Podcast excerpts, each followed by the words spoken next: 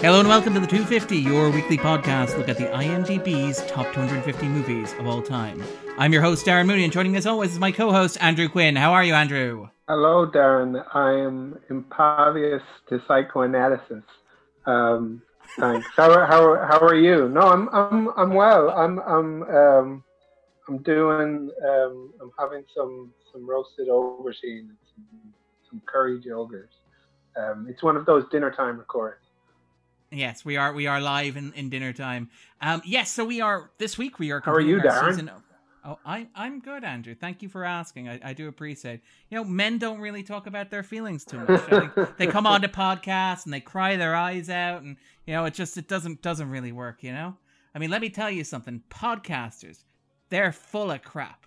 Except for podcasters on TV, they're even more full of crap. But yes, um, I am. I'm doing good. I'm doing good. I'm very glad to hear and holding together as well as can be expected under the circumstances, and even better That's because it. That- this that's week, some good qualification. yeah, an important qualification, I would argue, at this moment in time. I think.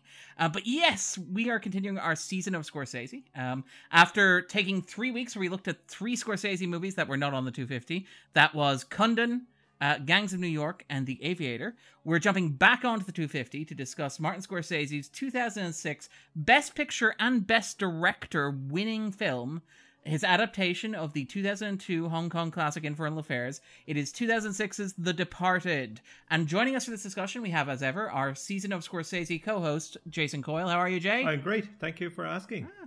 See, it's good. It's good to reach out. Um, and perhaps befitting the status of The Departed, as perhaps Scorsese playing the hits, as it were, when it comes to his previous films, we have our first returning guest of this season of Scorsese, the wonderful Aoife Martin, who joined us for Casino and is just fresh back, I think, as judge at this year's GAZE Film Festival. So, how are you, Aoife? I'm good, thanks. Delighted to be here. Um, we're like we're we're I'm three, so I could should be out doing something magical, but I'm stuck here with you guys, which is which is nice. I'm looking We appreciate Looking that. forward. Uh, Yeah. The things I do for you. Yeah. Yeah, this this this is a familiar theme. Like they're Yeah. they're they're like at least the, the sun isn't shining. Yes, as Um, opposed to when we were recording during summer. Yes. Yeah, Um, the key to co- podcast recording is to make people stay indoors even Yeah. when they don't have to during a lockdown.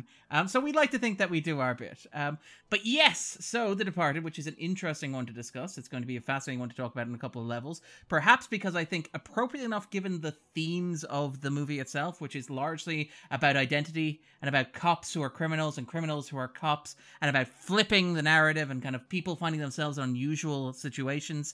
I think this may be, not to jump too far ahead of ourselves, but the episode of the Summer of Scorsese where I find myself in Andrew's position, where I find myself seriously outgunned and outmaneuvered by people who perhaps have a different opinion of the movie than I do. So let's get us off. Let's get us started here. So, Aoife, do you remember the first time that you saw um, The Departed and what your reaction to it was? Yeah, I would have I would have seen it on its on its initial release, so way back in 2006. Um, I would have seen it in the cinema. Um, and I remember I remember liking it at the time. I remember really really enjoying it. Um, I didn't think at the time that it was one of Scorsese's better films. Um, but I thought it was a solid, you know, genre crime thriller basically. You know, so yeah, I enjoyed it at the time. Okay. My opinion might have changed since then. I, I won't. I won't say anything just yet. Like I've watched it several times since then, um, and yeah, it's it's it's an interesting film. Yeah, it, it's it's always interesting when guests qualify their kind of like strong their positive reactions with "at the time." Um, At the distance. time, yeah, um, I was a think, different person back then. But not to not to jump too far ahead in terms of discussing The Departed, because The Departed is a movie that looms large in Scorsese's filmography. It is the film that won him the Oscar. It is also the film that, at that point in his career, was his highest grossing movie. This is perhaps Scorsese's biggest mainstream success to this point in his filmography. And so it's kind of interesting how it was received at the time, where it was regarded as an instant masterpiece or an instant classic, and how in the years since. I, you know, Jay and I have talked about this before. Jay doesn't like the term backlash, uh, so let's just say the opinion of certain people has perhaps moved in opposition to that initial assessment is probably the best way to phrase it. But jay what about yourself? Do you remember the first time you saw the departed and what your reaction to it was? Yeah uh, similar to Aoife, i would have seen it on um, on its initial release. Um, yeah i liked it and I, I, I would have seen infernal affairs too so i would have uh, been aware of the kind of source material and so I, my expectations were pretty good um, and similarly to Aoife, I liked it too. I mean, before we get into it, I mean, I could qualify it as in, the, in similar ways, but, but at the time, it's an, it's, a, it's an interesting film in the sense that I think it's one weirdly enough that gets a lot of discussion, almost perhaps yeah. in some way or other, despite its reputation or because of it. Um, which is weird because it's kind of broad and general and poppy enough that you think it wouldn't. I certainly it is in the surface, and we'll get into that. Um, but it's an odd one that tends to kind of bring out a lot of conversation, even though it seems like the one that wouldn't. Um, so I'm always fascinated by that. Um, but yeah, I liked it when it came out. I did. I too. I, I had some reservations that I glad Scorsese won for this, but he won it literally for his career. It was the greatest hits reward. I mean, he had didn't he have like a couple of yeah thing and uh, yes. Spielberg and Coppola, Lucas, and yeah, Spielberg. Like, who's going to win? I wonder. oh, it's, uh, it's, yeah. it's great. Yeah. It's great because like if you watch that, like at the moment, Lucas literally says and Marty Scorsese when he's announcing the nominees. So it's like we know whose name is all over this. Thank you very much. It's very much. odd. So it, like, it's a very. Uh, it's almost like. Well, let's give him this before he dies because he's probably not going to make another film vibe off it. There's a kind of, almost like a Cecil B. DeMille Award vibe off it, um, and that's fine. Fine, like, and I, to some degree, I think that also has affected his reputation in that way. So I, would yeah. be an interesting conversation to get properly into, but just thought worth mentioning in a general sense. Yeah, um, I think there's actually a lot that we can come back to there, so I'm not going to jump yeah. too far into it now. But Andrew, what about yourself? Did you see the The Departed when it was first released? Did you wait to see it? Um, I think I might have waited to see it. I don't. I don't think I saw it in the cinema. I think it might have been like, um, again, one of those network two jobs.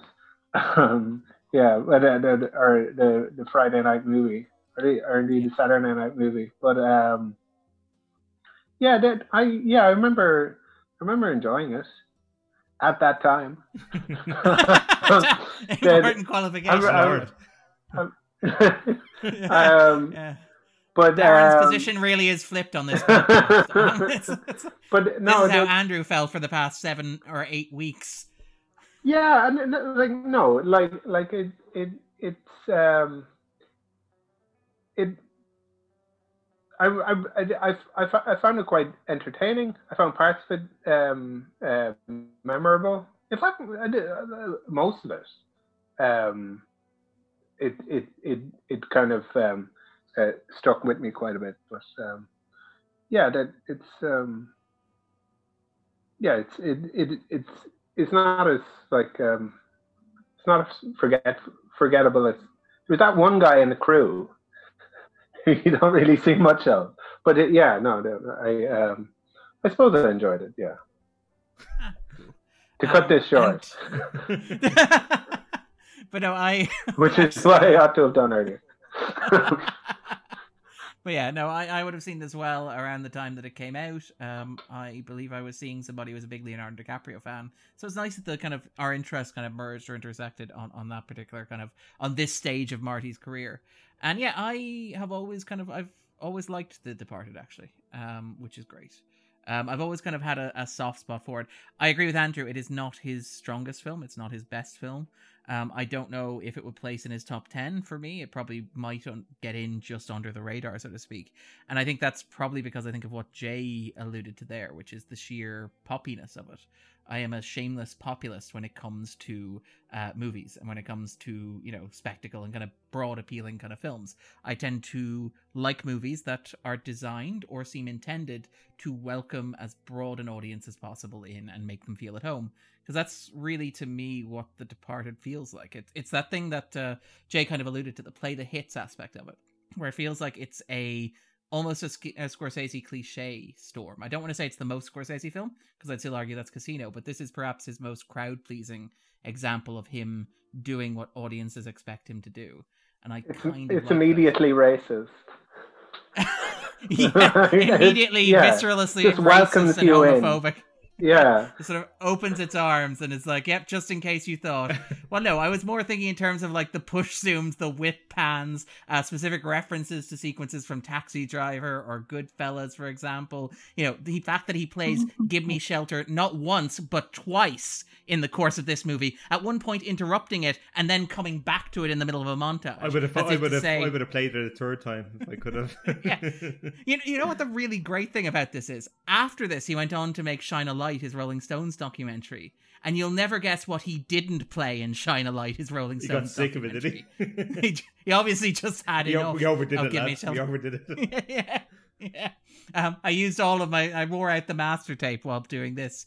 Uh, but yes, so I think then um, this is kind of an interesting kind of springboard into the three questions before we jump to the spoiler zone. Out of curiosity, assuming nobody here cheated, where do you reckon The Departed falls in the IMDb 250? So where do you reckon, like compared to his films? I would guess it. It's done pretty well. I, I imagine I haven't checked it, but I imagine it's kind of top fifty. It's one of those films that seems to be really popular. That'd be my guess. Okay, top 50. Anybody, any betters or worses? I'd say it's, it's probably worse than that. I'd say it's in the 70s, maybe 74. And I, again, I didn't check, so oh. I don't know. Just guessing. Did it Okay. um did it did it come in low and then uh, rise like a twelve year old stick? Uh, and, and now we know now we know where Gotti got the Andrew. line from. Beautiful. You should. You should. You probably explain that joke. Probably said before people just tune out. you probably should. Yeah, yeah. Sorry, yeah. Without it's in the script, people. context. That- That's Andrew's best uh, Mark Wahlberg impression. um, Andrew, yeah, and Andrew raising the tone of the conversation Yeah. like I, I, a. I might, anyway. I might, I might get cancelled. Um, Well, um, suppose the the world the world needs plenty of bartenders. Uh-huh. Um, sorry. I'll stop. no, you won't. This is just No, going to the won't. tone as we continue. Um, um, You, you know you won't stop, Andrew. Lie. But yes, so The Departed is number 44, the 44th best movie of all time according to IMDb. Oh, it is 44. yeah, yeah, Jay did I did very well well, there. there. Jay almost on the button. Remarkably well. I honestly Yeah, didn't um, check. And it, it's also uh, his second highest ranked movie, below only Goodfellas. Which is interesting. Well, that that explains IMDb, though, doesn't it? It is a very In lots of ways, IMDb like- movie, yes. Well, again, that's that broad appeal, yeah. yeah, it is. Like uh, that's fine, but it Yeah. is. It is. Yeah, oh, for sure. That's why I thought Yeah. it'd do quite well. Um, so yeah, uh, it is its, its second highest rated movie according to IMDb. So that populist appeal is clearly still there. All right, then to get us all started, then uh, we're going to ask the three questions. Um, so Aoife, you go first. So Aoife, do you think that um, The Departed belongs on a list of the 250 greatest movies ever made? Um, no. Um, what? no, I was. I am pretty sure that there are 250 better films made out there in the world um, in existence. Absolutely, of course there are. You know, it's um, it's no for, for me. It's it's it's not one of his better films. I, I mean, as as Jay sort of alluded to, it is uh, sort of Scorsese's greatest hits. You know, we, we've got you know it, it starts off with a voiceover, which they drop pretty quickly, um, with Nicholson doing a voiceover. It has, you know, as you mentioned, it's got the, you know, it's got the Rolling Stones, it's got the, the soundtrack, it's it's got a lot of the you know the Scorsese staples in there, but it just for me it just doesn't work. I mean, there are moments where I- really really enjoyed it, where I where I was gripped by the actual plot and sucked into the story. When I when I rewatched it there the other night, um, I did get sucked in towards the end when when um, all the forces were sort of coming together, all the plot threads were starting to come together. Um, I I was gripped, but it took a long time to get there. You know, um, the, the biggest problem for me is is some of the casting. I think Nicholson is terrible in it. Um, I don't understand people's love for Mark Wahlberg in it. He's just a two dimensional guy who swears a lot, as far as I can see. Um, for me, like the best, the best performance in it is DiCaprio. I think, I think he's really, really good in it. He's really, really strong, and he sort of gets that that guy under so much intense pressure. He gets, you know, he, he really, really, you know, get, gets that performance out. Um, but there's, it's it's too long. It's just too many sort of ridiculous coincidences in it. Um, it just just it just doesn't work for me at all. I'm afraid. Um, it is worth noting, actually, when Scorsese picked up the Directors Guild Award on his kind of like path to Oscar glory, he did acknowledge in his acceptance speech that this was his first movie with a plot. Um, which is yeah, is I think that's probably and his yeah, last. which is probably why why it's it's so li- it's so well liked. You know, I think that's probably why it is so popular is because it does It's have a plot. Yeah, that's why it's probably why it's so successful. It's his probably his most mainstream film, and you know, there's nothing wrong with that. But it, you know, you know, and yes, he got the Oscar for it, but God, there's so many other movies he should have got the Oscar for. And you know, like you say, did give it to him because you know, Yeah, Lifetime this stage, Achievement Award. Yeah, lifetime achievement award. You know, which is ridiculous. I mean, you know, I, I'm I'm sort of annoyed he got the Oscar for this because it's not the film he deserved it for. You know. Um, it is worth noting that actually, in the stretch of films from uh, the six narrative films that he made between um, the Gangs of New York and Wolf of Wall Street, the only one that didn't get a Best Picture nomination was actually Shutter Island, uh, which is interesting. It's like there was a time when the Oscars went through a phase of just nominating Marty's films for Best Picture, Which, is uh, kind of, which uh, is the best part, part- other than Wolf, I'd say it's the best one of those. Yeah, I, I love Shutter Island. I think yeah, I, I would I would absolutely agree. I think I think that's one of his best films. Um, you know, it's interesting, and even when Scorsese plays the Oscar card, like with um, the Aviator, perhaps. oh, the, the Edith Wharton thing, uh, Age of Innocence. You know, which is wonderful. Like you know, he he you know they, they just ignored him as well. You know, so it's you know the you know, the guy just can't win. I think you know it's it's very Well- very unfortunate. Well, this is probably the time to talk about this then, because like one of the interesting things about the Departed's Oscar win is that like its campaign strategy was the exact opposite of the campaign strategy that we talked about on like the the um, Gangs of New York. Where like on Gangs of New York, that was a Weinstein movie, so they went full throttle on it. To the point where like apparently it was discovered that um, Robert Wise wrote an essay in defense of Scorsese or arguing for Scorsese as winner. That it was found had actually been written by an intern and just signed with Robert Wise's name to give you an example of the controversies around. Yep, again, uh, this is for Gangs of New York. So with The Departed, apparently Warner Warner Brothers decided that they weren't going to do any press or publicity for it at all. They weren't going to push it. In fact, they were actually pushing Clint Eastwood's Letters from Iwo Jima um, as a potential winner or contender.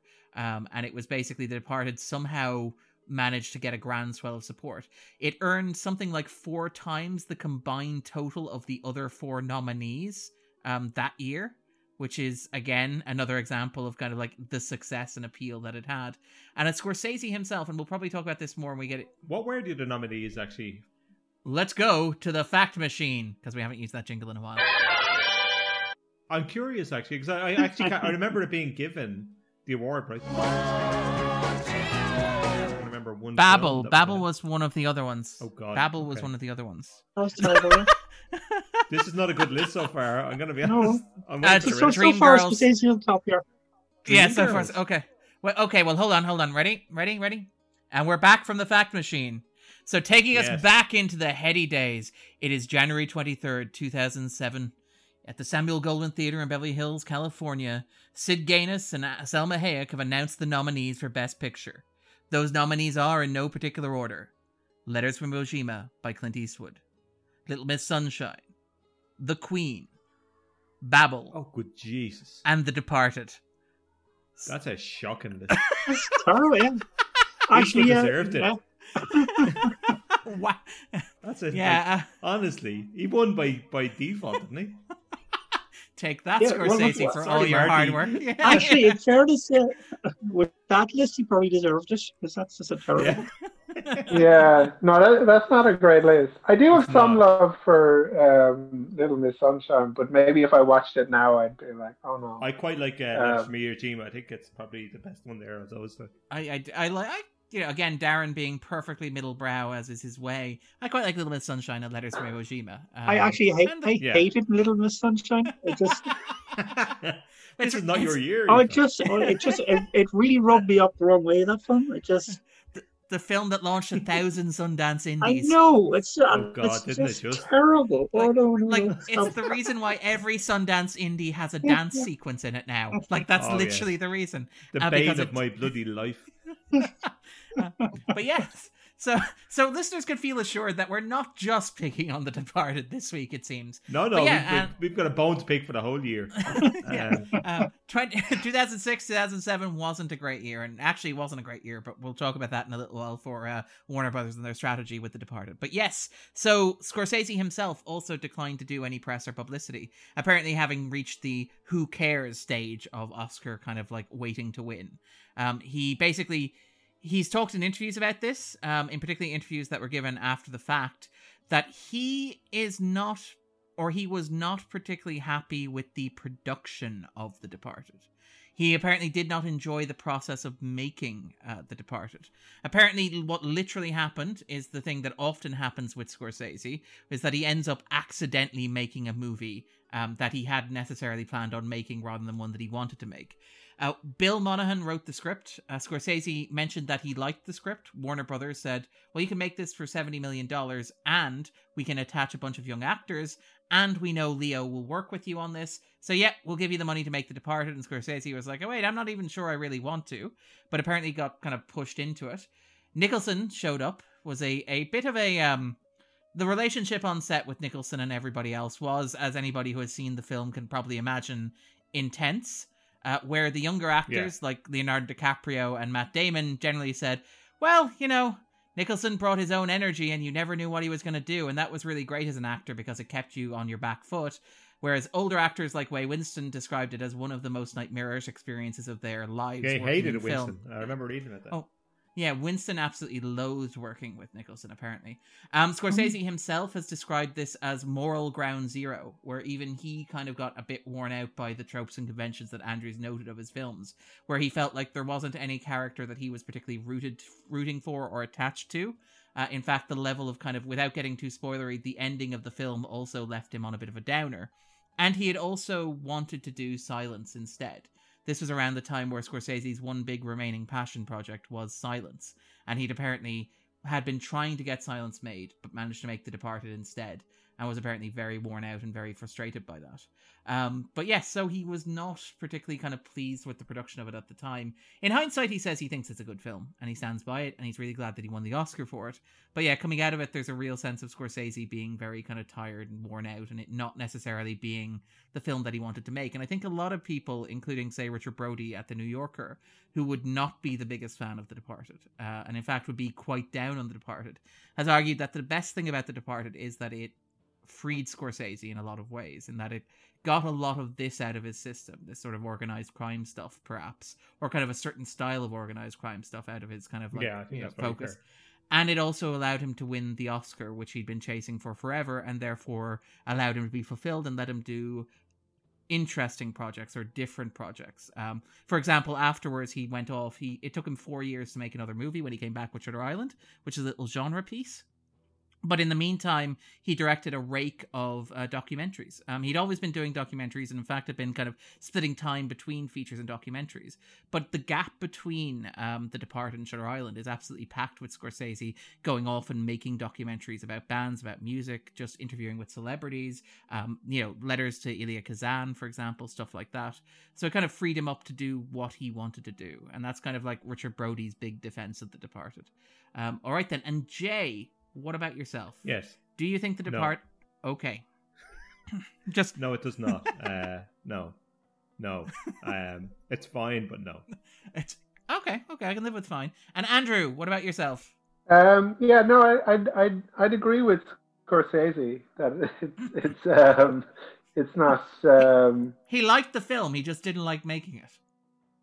No, but that that it is a um, um, a, a real bummer. Like, like it's it's it's going to be the same answer for your next question. The, the, yeah, the yeah. Um, but, um, I'm reading the room here.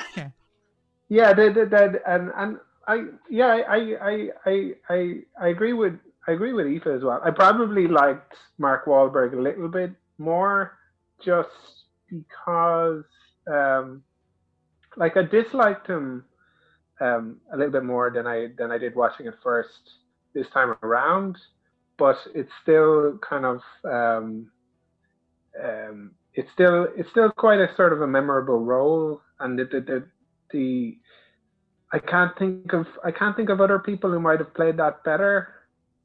Um, it feels like the, the sort of thing that he's he's he's meant to be, like not somebody likable. Um, I guess. Um, and We had to have at least two actual Bostonians in the film, uh, you know, and we hired Matt Damon, so who else were we got? exactly, yeah, yeah, yeah. And I, I think Ben Affleck would have been bad um, in in in this, but yeah, the the I'm sure there's loads of of Bostonians you could have had. Um, but no, I, I I I I wouldn't I wouldn't put it in the top fifty. No. All right. Um, and for myself, no. Um, I think you might get away with an argument if there were fewer Scorsese movies on the list and you wanted a representative one or kind of like one that had to carry a bunch of weight for other stuff, kind of similar to what I said with Casino. And I think there's an argument for a popular and well liked Scorsese film that exemplifies what audiences had gradually come to like about Scorsese movies. Oh, We have Goodfellas. yeah, I, I know that's that's what I'm saying. I'm saying like if there it were is, right. fewer if there were fewer Scorsese movies on there, you could justify maybe it being there. I think that And with as many Goodfellas wasn't was never was not only not on the list but was never made. Like if we were looking to put one on the list and Goodfellas was there, we'd have to put that on. I still Yeah. wouldn't put it on, but yeah. wow. Okay. But yeah, okay, fine. I I All like right. yeah, we'll talk in a moment about we'll get to the We second will. round of questions, but like I think if you were making an argument for The Departed and its place here, we talked a bit on like Gangs of New York about the wonderful wide-eyed innocence of Martin Scorsese as a man trying to judge like audience tastes. Wherever Scorsese got like a couple of hundred million or a large budget and was told go wild and wanted to make a movie that in his own estimation would rival the work of Spielberg, Coppola or Lucas, appropriately enough the three men who gave him the Oscar, he would go and he would make something as crazy and as audience alienating as like New York, New York, um, or Gangs of New York, and kind of wonder why people didn't turn out to see it in their droves and be completely confused by the fact that audiences just weren't quite on the wavelength for that kind of movie. And I think that uh, what I like about The Departed is that it's, you know, it's the flip side of the he's playing all the hits or he's playing to the gallery aspect of it is that by this stage in 2006, Scorsese had been around long enough that he'd inspired a wave of copycats and imitators, and particularly in the late 90s, people like, say, Paul Thomas Anderson, uh, with Boogie Nights, for example, also starring Mark Wahlberg, and I suspect maybe something the casting alludes to, or even things like, say, um, James Mangold and Copland, where he cast literally the Scorsese repertoire company and Sylvester Stallone for some reason in a movie that is much, much better than it should be.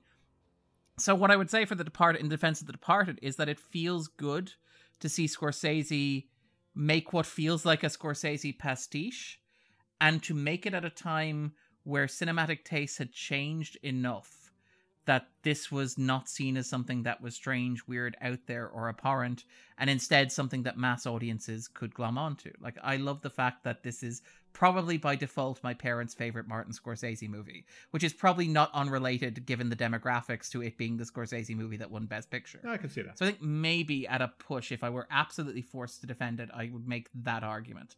Um, I still don't think that it should be on the list, um, despite making that argument. But anyway, so Aoife, would this be on your own personal 250, your own personal 250 favorite movies ever?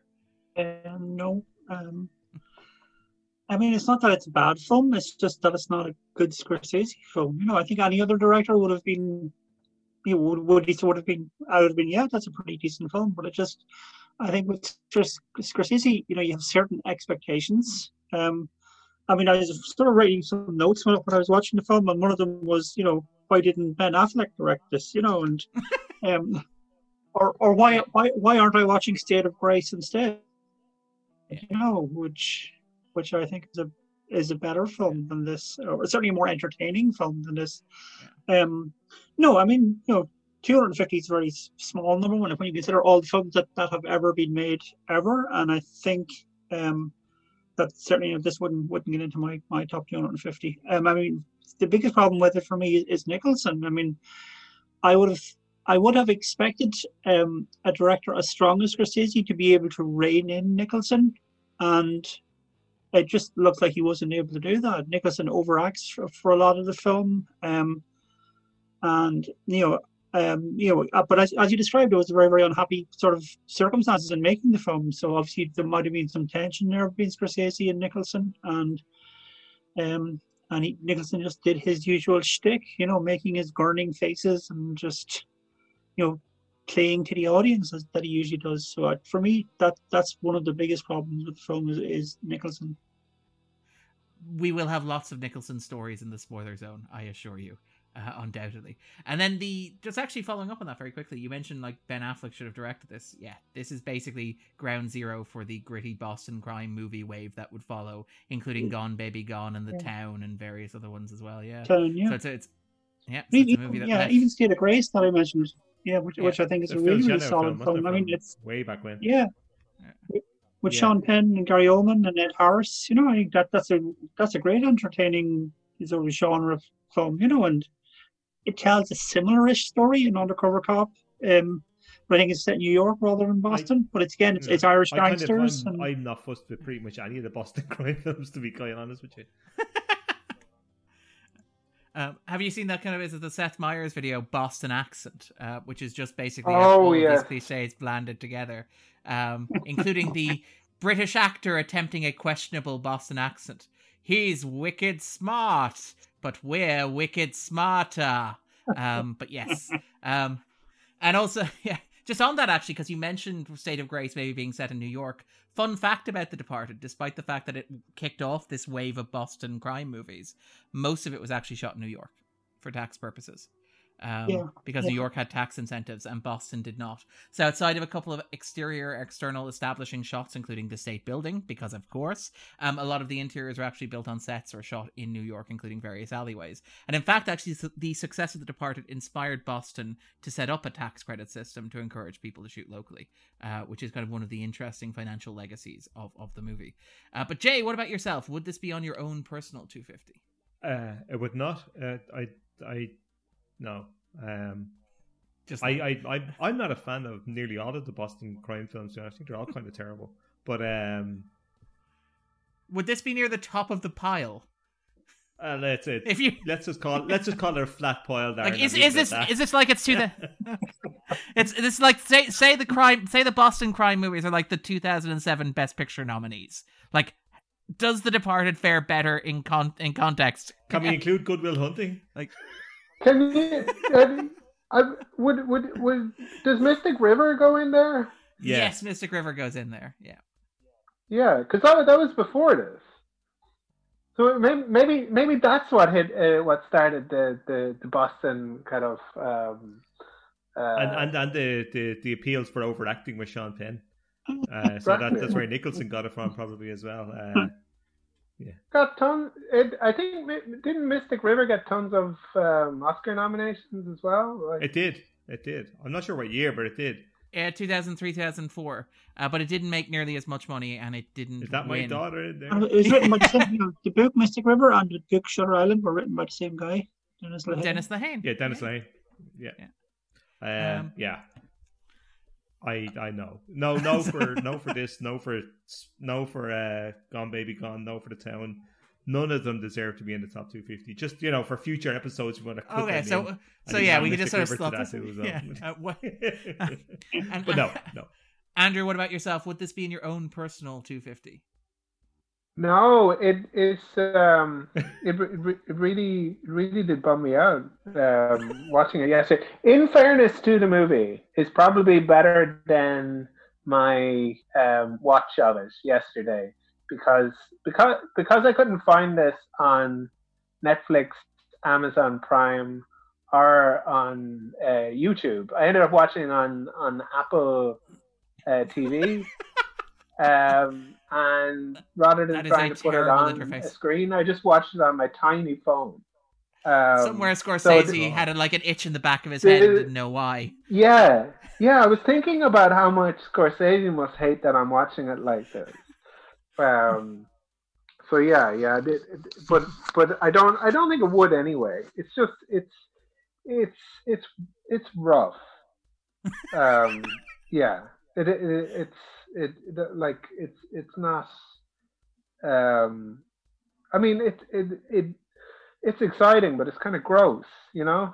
um, and and and it's weird, like to to to hear Scorsese talk about kind of the movie um, about about about about him feeling like like it, it, was it was kind of a moral ground zero or or, or that it, it was really uh, bleak because uh, like because he made it and there was so much about it that figured like yeah that that's in there because it's a Scorsese movie like you know what I mean like the, yeah. the some some of the kind of mean spiritedness of um I guess like like I feel the same way about Casino, um, and bits of that, um, but especially here, I think. Yeah, this is odd because I, I I would generally consider The Departed to be a lighter movie in many ways than his other gangster films. Than say God. you know Goodfellas. than say Goodfellas. I, I actually do as well to to a point. I take Andrew's point, but I do as well. Goodfellas, Casino, um, the Irishman, even Wolf of Wall Street. I find The Departed is a funner watch, if that makes sense, which is probably yeah, they're much heavier films. I would agree. That's it exactly. Yeah, this is much lighter on its face. Yes, there are some For... brutal moments in this movie, though, that that, oh, that wouldn't wouldn't even belong in some of the other movies you've mentioned. Fair. We'll probably talk about those in the spoiler zone.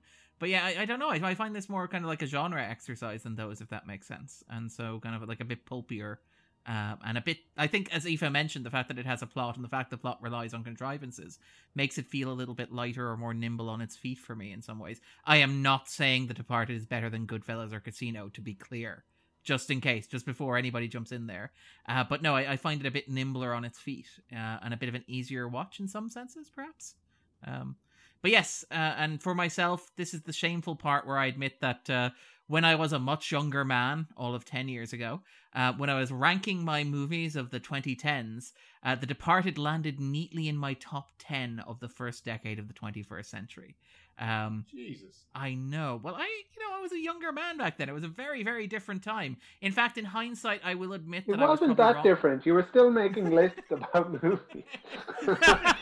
I was making lists, not podcasting about lists. Um, yeah. But yes, but no, I mean, it, to, in in hindsight, I will say I got a couple of things right and a couple of things wrong in that list. First of all, I put Infernal Affairs higher than The Departed, which I, I think stands.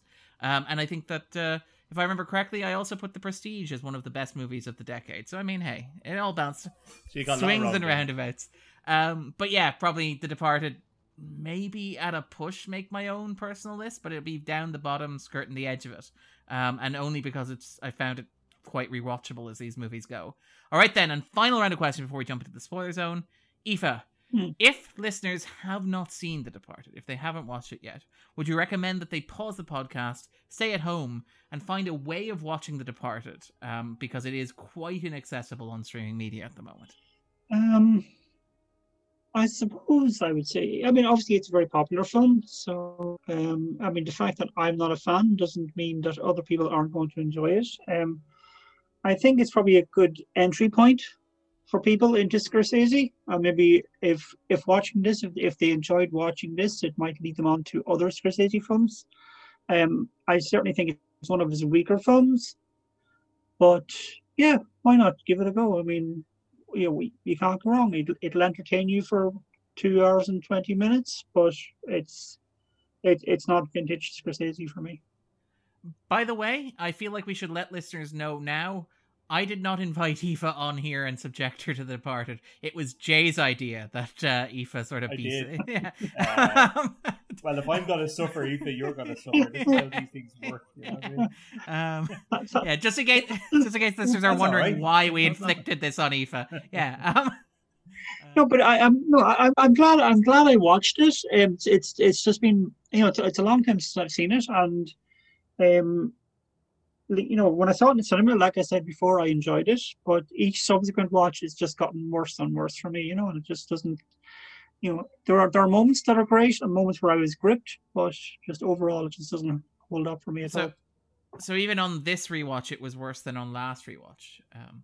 Yeah, I think so. Um, I mean, like I said, there you, there are towards the end, it does become very, very gripping. Uh, you get caught up in the plot, you get caught up in, in the machinations of the plot. Um, but for me, it's not as immersive as other Scorsese films. Uh, for some reason, it doesn't feel. Um, it's like you know when you watch Goodfellas, you can tell that he he knows these people, he knows these characters, and yeah. he immerses you in their world. With this, it just feels totally different. It it you know it doesn't feel like he, he's he's that engaged. I think. Right. Um, and then and well, uh, again, I am sorry for making you watch a movie that you disliked no, even no, more no. than the last time you heard that. um, I'm not. and Jay, would you recommend yes. that people who haven't seen The Departed uh, rewatch this? Or not rewatch this, watch uh, this. Yeah, I guess. I would. I mean, I wouldn't be running to my phone to watch it on Apple or whatever the hell it is. Um, but yeah, I mean, sure. I mean, it's if you like that kind of thing. Sorry, that sounds it sounds really kind of negative. I, it sounds really yeah, passive aggressive if you're into that sort of thing. Not like me. If you like movies, yeah, yeah, yeah. no, it's not. It's all right. I, I kind of love. I love when our Scorsese experts like, yeah, sure, watch it if you're into that sort of thing. Um, but yes, and then that's grand. Like, I mean, yeah, watch it. Like, yeah, and see if I care. It, it, it, reminds me of a review of Tenet. That if, if you like Chris Nolan films, you like Tenet. So there you go. yeah, exactly. Yeah, you know. Um, and Andrew, as somebody who has had an interesting relationship with uh, Martin Scorsese films. Yeah, like, like I, I admire Scorsese films, um, even, even even though like I find myself enjoying them, even though they're not my thing. Like they're not not wanting to kind of like define myself by liking Scorsese movies, yeah. but liking them in spite of it.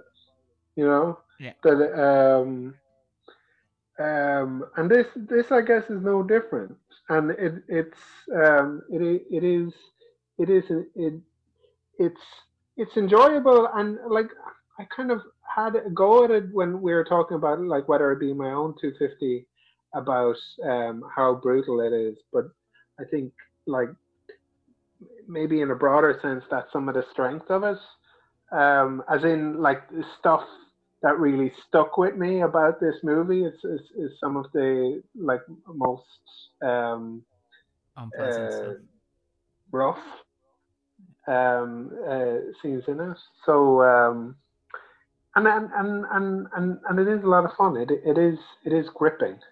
So yeah, no, I'd I'd, I'd recommend if a person hasn't seen it to watch it because they they'll, they'll probably like it a lot um, a lot more than we did. Except for me. Um, I say, I say, I say there would be a good chance. Like, oh, like, well, yeah. yeah. Our, our, our they'd watch it and they'd in, in, enjoy it as much as we did the first time. Yeah. You know, and, and, through more innocent yeah. eyes.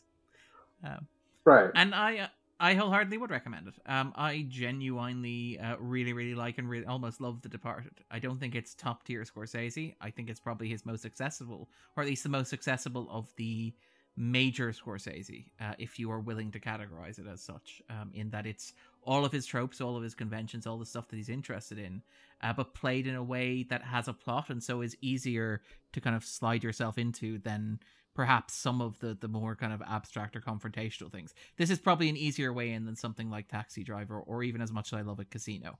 Um, Andrew's probably right. Goodfellas is probably even more accessible, but still, I, I think that there's a lot to recommend it. All right, with that in mind, then we will segue neatly into the spoiler zone.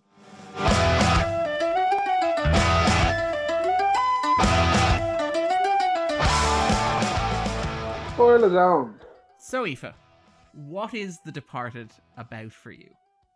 I suppose it's about you know there's there's a few themes running through it. Like there's certainly a father son relationship theme with um, uh, with the Martin Sheen character and Leonardo DiCaprio, Leonardo DiCaprio, and also um, Frank Costigan and just Sullivan. You know that that sort yeah. of father son themes there. Um, there's also um, a lot of themes about sort of duality. Um, you know, so we're watching you know these two guys, O'Sullivan, and so that's the Matt Damon character, and then the Costigan. DiCaprio character, uh, going through similar, yeah, Costigan going through similar um, experiences. They're both they're both pretending to be somebody that they're not. So they're they're both sort of undercover. Um, and you know the film sort of shows that the pressure it puts both of them under, and the, the immense pressure it puts both of them under. And I think that could have been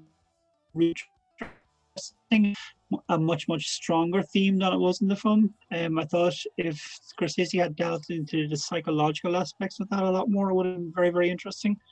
Um, obviously the um, obviously you know, Costigan goes to, to see a psychiatrist um, who happens to be the the girlfriend of um, Matt Damon's character. So you've got this whole again this whole sort of duality thing, uh, where these lives are, are sort of parallel to each other, um, and you know that that's really really interesting. But it just doesn't um, Scorsese just doesn't go deep enough into that for me. I thought it could be much much much more interesting if if he had to have done that instead of just making it just another genre piece. Um, what's interesting there, actually, just a, a, couple of things about the duality thing that you mentioned, because it, I one of the things that I find interesting about, and particularly on rewatching it, is so many of Scorsese's films, and we've remarked on this, are kind of focused on subcultures and subcommunities. In particular, say obviously the Italian American community, which he grew up in, obviously Goodfellas, Casino, that sort of stuff.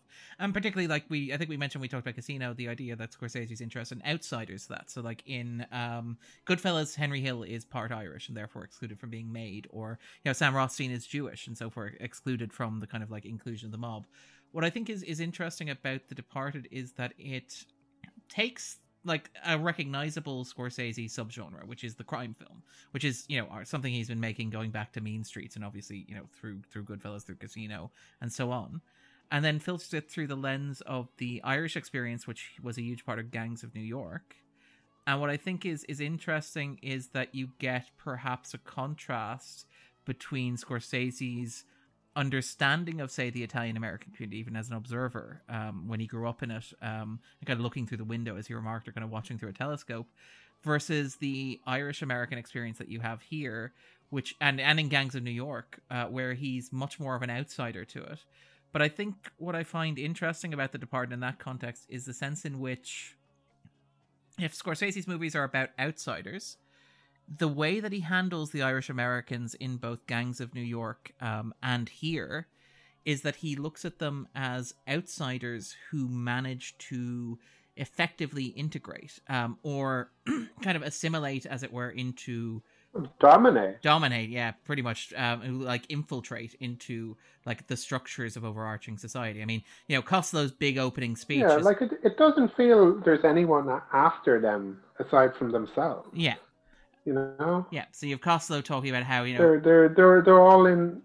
There, there, there's no kind of distinction between the the um, the, the yeah it doesn't it doesn't it doesn't feel like any of the organized uh, crime kind of aspects have anything to kind of worry about and they don't yeah yeah because they're they're so integrated into everything else i mean they are both cops and criminals why choose to be a cop or a criminal when you can choose to be both um and you have yeah, Costello they, make okay yeah they Go. Sorry. No, no, just just exactly that. That they have just as much to be worried about. Like that, they did. If you're a cop, you're looking around your kind of, um, um, you're looking behind you as well. Kind of, you're watching your back. Um, that the, the that did the sense that you got in Goodfellas of the panic. Yeah. Um, that Henry Hill feels is just shared by everyone. Yeah whether you're an undercover in, cop or whether um, you're pretending to be a cop. Yeah.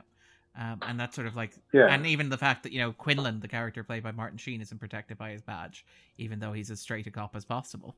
But I mean, it, it's also even the idea that you know for Scorsese looking at it, it almost feels like the Irish give up some of their Irishness or some of their distinct kind of ethnic identity in order to infiltrate. So, for example, like in Gangs of New York, the strategy that gets the Irish protected is by like electing sheriffs, for example, um, or by kind of taking control of city office or becoming kingmakers in local elections. And here you have the idea, you have like the film opens with this juxtaposition of like race riots um, in Boston and like actual civic unrest. And you have Costello talking about other ethnic groups. So he talks, and this is the racism that Andrew very clearly alluded to, and quite correctly, but where he alludes to the Italian American community and the Knights of Columbus, and then he alludes to the African Americans as well, and argues that like what distinguishes the Irish from that is that like within a couple of generations the Irish, you know, famously figured out how to put a man in the White House, so to speak, uh, in that there hasn't been an Italian American uh, president of the United States yet, for example. Uh, but also even the the fact that you know they become you have the sequence where Sullivan, uh, sorry, where yeah, where Sullivan is sitting down and he's kind of like after the match with the fireman, just staring at the state building, and the state building becomes an incredibly obvious symbol. Uh, in case you don't get it, where he moves into the apartment, it's like, oh, you can see the state building from here. It's like, yes, I will move into this apartment uh, for no reason whatsoever. In case you don't get what I literally have my eye on, and we'll talk about some obvious symbolism later on, I suspect as well, because there is a lot of very obvious symbolism. But What? In yeah, the rat symbolizes obviousness, but don't worry, we're going to come back to that one. You're. Um, but also, but also like just the idea that like Sullivan is that he's the son of a janitor and he's a policeman, and it's like he will be able to make the leap to being you know a legislator or a mayor at one point, um, as sort of Madeline jokes, and the idea.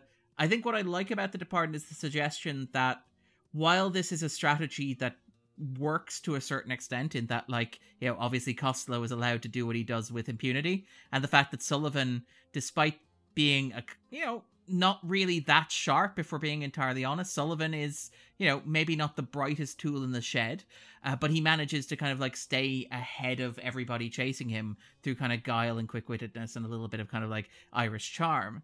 But the cost of that is that there is a cost that comes with giving up your identity like that. That you have obviously what Billy Costigan is going through, but also what, what Sullivan's going through as well, where by giving up that identity in order to assimilate or in order to integrate, uh, you lose something yourself and it becomes an identity crisis that you don't really see other Scorsese protagonists have. In that, like even Ace Rothstein when he's integrating into the into the mob, or even Henry Hill, who does something like Henry Hill does something similar. That sequence where he hides the crucifix uh, before he meets Karen's parents so that he can fit in perfectly with them is exactly the same sort of thing as well. And you could argue that like Frank Sheeran in The Irishman, who who like Frank Sheeran's defining attribute in The Irishman is that he has no determination or no free will or no ambition or no like set of what he actually wants. He's just a vessel for everybody else's ambition. You have this idea that, you know, in that sense, giving up part of yourself will inevitably lead to something resembling a breakdown, a nervous breakdown you know that that joke that they make about Well, Sigmund Freud and the Irish being impervious to psychoanalysis. Well, is is Sullivan? It, it, I, is, I was just kind of like watching the movie, and thought this a number of times, and maybe it's not subtle at all, or maybe I'm like reading something that's not there. But it is is is Sullivan pretending to be straight? That is one reading of the film. Yes, that is a, a Yeah. there's a reading of the film. because it, it, it, it seems like like it, that you have this stuff at the beginning where like um he's just kind of um like a non sequitur he's sitting and starts talking about like how the how the um the, the Firefighters are um the firefighters are are gay. um etc yeah it twice. and Yeah, yeah and then and then later like like, like with with um with Madeline. Um with yeah yeah and and and with Baldwin as well when he's saying he's saying like oh you better get married um yeah it's it's it's good because like it proves you're not gay. And he's saying like and it is like um, and your dick work. your dick work. It's like, yep, and it's like oh yeah. Working your dick works like um Working overtime. overtime. And it, that that like like and obviously it's very clear that that nothing is happening between himself and Madeline. Yeah. and that the child is probably Billy. um, Billy's. almost definitely Billy's. Um, Can I just add, in terms of obvious symbolism, Yeah. I love the fact that when Madeline has that conversation about how it's very common and guys get very sensitive about it, um, she's literally peeling an, a banana, just in case you don't get the symbolism of what's being discussed. The banana symbolizes obviousness. Sometimes the banana is just a banana. Um, um, but yeah, no, that is that is one of the readings. Is that yes? Is that uh, Sullivan is is closeted? Um, is extremely closeted as well. Um, Scorsese's also implied that there's uh, implications of some sort of abuse there in the background as well, whether involving Costello or involving the priests as well, uh, which is a whole messy thing. I that's- certainly felt that the first time. Yeah, why, why, watch, watching that, that seemed very, very strong. Like, and and and it might have like I, I didn't I didn't get the sense that it came from Costello at all because Costello always seemed like he he hated the church for that, Yeah. and that might have the, the like accounted for some of the kind of him seeing Costello as this kind of hero because somebody to stand up to the people who had abused him maybe. Um, and when, when when he looks at a kind of state building, I kept thinking, kind of, is is is that a church? Is he looking that he's looking at? Um, No, I think there's I think there's a lot going on there. That's kind of that is more interesting than than it's frequently given credit for. Um, I think that there's a lot to unpack there. I also think the movie doesn't go into a lot of that in any real depth. It leaves it largely implied and unsaid, and it's probably for the best in terms of dealing with things like child abuse and stuff like that. Um, in that I'm I'm not entirely sure that or even like race. Yeah. yeah also that Like the, the stuff you did, the, the the really kind of cursory kind of mention of it at the beginning, and it's not even setting the movie where it's going to um, all kind of take place. It's referring back to things that happened like in the in the sixties and seventies, Yeah. and then it's like sh- shoot to the present, um, and it doesn't really kind of carry on those themes at all. I think that again, I think the movie repeatedly draws attention to the fact that they, everybody involved is Irish. But yes, it doesn't continue its interrogation of like other themes or the fact that it relates to African Americans or to Italian Americans' experience. I do think that the Irishness is constantly brought up. I think I think that's my if I'm if I'm honest, and Andrew's kind of Yeah. kind of said what I partly what I was going to say. I think the main the problem I have with the film is that it's a in reality it's a film about impotence and uh, queerness and kind of your own identity with a really awkward thriller plot slapped on top of it and i don't think they work together. And i don't think the film ever really resolves what it wants to be in that regard. I like i don't particularly care for the thriller aspects of it personally. Like once you've seen it once there's nothing really that interesting going on in that regard that yeah you haven't or if you knew from the previous film. But i think there's an interesting film going on underneath that. And a kind of psychosexual drama kind of thing that I think is really interesting and interests me. The, the parts that interest me are that that that's a more of a Scorsese film. I think it's more what he's really interested in, and the rest of it is just he. When Aoife mentioned earlier on that he doesn't seem he know this area as well as he knew in previous films. I think that applies in the sense of that he wants to get into something a little more darker, a little weirder, but then the constraints of a the script or b the studio money or whatever and you just kind of become compromised to some degree. And the film i think is compromised in that regard This personally. this is interesting because a lot of the sexual stuff was actually added by Nicholson, um, and then was added by well i know i would imagine some of that. I think that the nicholson performance is interesting. I think it's kind of i think i kind of half agree with Aoife in that it's, it's too big and too nicholson and all the rest of it but also it adds a weirdness to it Yeah. which i think suits the underlying elements of the film like the, the particularly the dildo in the, the porn movie studio, which is just a remarkably weird little scene. and again, it's a it's a Jack Nicholson special. it's- like, yeah, it is, it is, and like, but I do think it's it's it's pointed, Yeah. literally and figuratively. Yeah. um, I think there, I think, I think if I remember correctly, De Niro was supposed to play that part, and he had no, he was in Italy or something. He had uh, what's it not? And he had to do. he was had some directing. He was of- directing the Good Shepherd. He was supposed to play the part of Quinlan. Yes. Um, for example, um, he wasn't supposed to. I don't think that he was ever intended for Queenan. Sorry, I don't think that. Oh, okay. I don't think that he was ever intended for um the role of sorry for the role of Costello. I think Pacino was actually considered for the I role think Pacino Costello. would be great in it. I, I would agree. No, seeing Paci- Pacino in The Irishman would suggest uh, a controlled performance in that way would have been really interesting. Well, no, I, I think he would have he would have went a bit kind of um, he Yeah, would have done He wouldn't have gone full. I no, think. yeah, yeah, Yeah. but but he certainly would have kind of been been able to bring the kind of intensity that um, Yes. that some sometimes kind of like De Niro can kind of lack, I guess. Um, but what is kind of interesting in terms of that stuff well first of all the the dildo scene was apparently um and this is a nice little detail the dildo scene was apparently something that that nicholson came up with but apparently led to a sequence where um based on previous experience with nicholson scorsese had to ring matt damon up the night before and say um and apparently uh, matt damon does an amazing uh sort of uh, marty impression but just say just just so you know uh matt tomorrow Uh, Nicholson is going to brandish a giant dildo at you, and I uh, I thought that you should know that ahead of time. And apparently Matt Damon's like, thanks, thanks, Marty. I, I really appreciate you giving me the call there, uh, because apparently Scorsese, uh, so apparently Nicholson had improvised the earlier se- well, the earlier shot sequence uh, where he's at the table with Billy Costigan, uh, sorry, with Billy, uh, yeah, Costigan, with the DiCaprio's character, the sequence where they're kind of together, and Nicholson goes full Nicholson and does the I smell a rat and the little chewing thing. Yeah. But apparently, apparently that the prop guys warned DiCaprio before they shot that scene that Nicholson had apparently sourced a fire extinguisher, um, a prop bug, and a gun loaded with blanks um, for the sequence. Now we never get to see what he had planned with the fire extinguisher, uh, but apparently yes, he was. Apparently, when they shot that scene or improvised that scene, um, Scorsese was worried that he'd actually pull the trigger on the gun with the blanks, which, if you're close to somebody's face, is incredibly dangerous. Um, so apparently, yes, after that, he felt the need to contact Damon and say, just so you're aware, in case Nicholson comes at you with a giant dildo tomorrow, just be He has a aware loaded of dildo. yeah. And, it, and I think with what, what irks me about the Nicholson performance, and aside from that, is that there's a sense that there's quite a few. I don't know if this is true or not, but the sense of it is that there's quite a few ad libs in there. Yeah.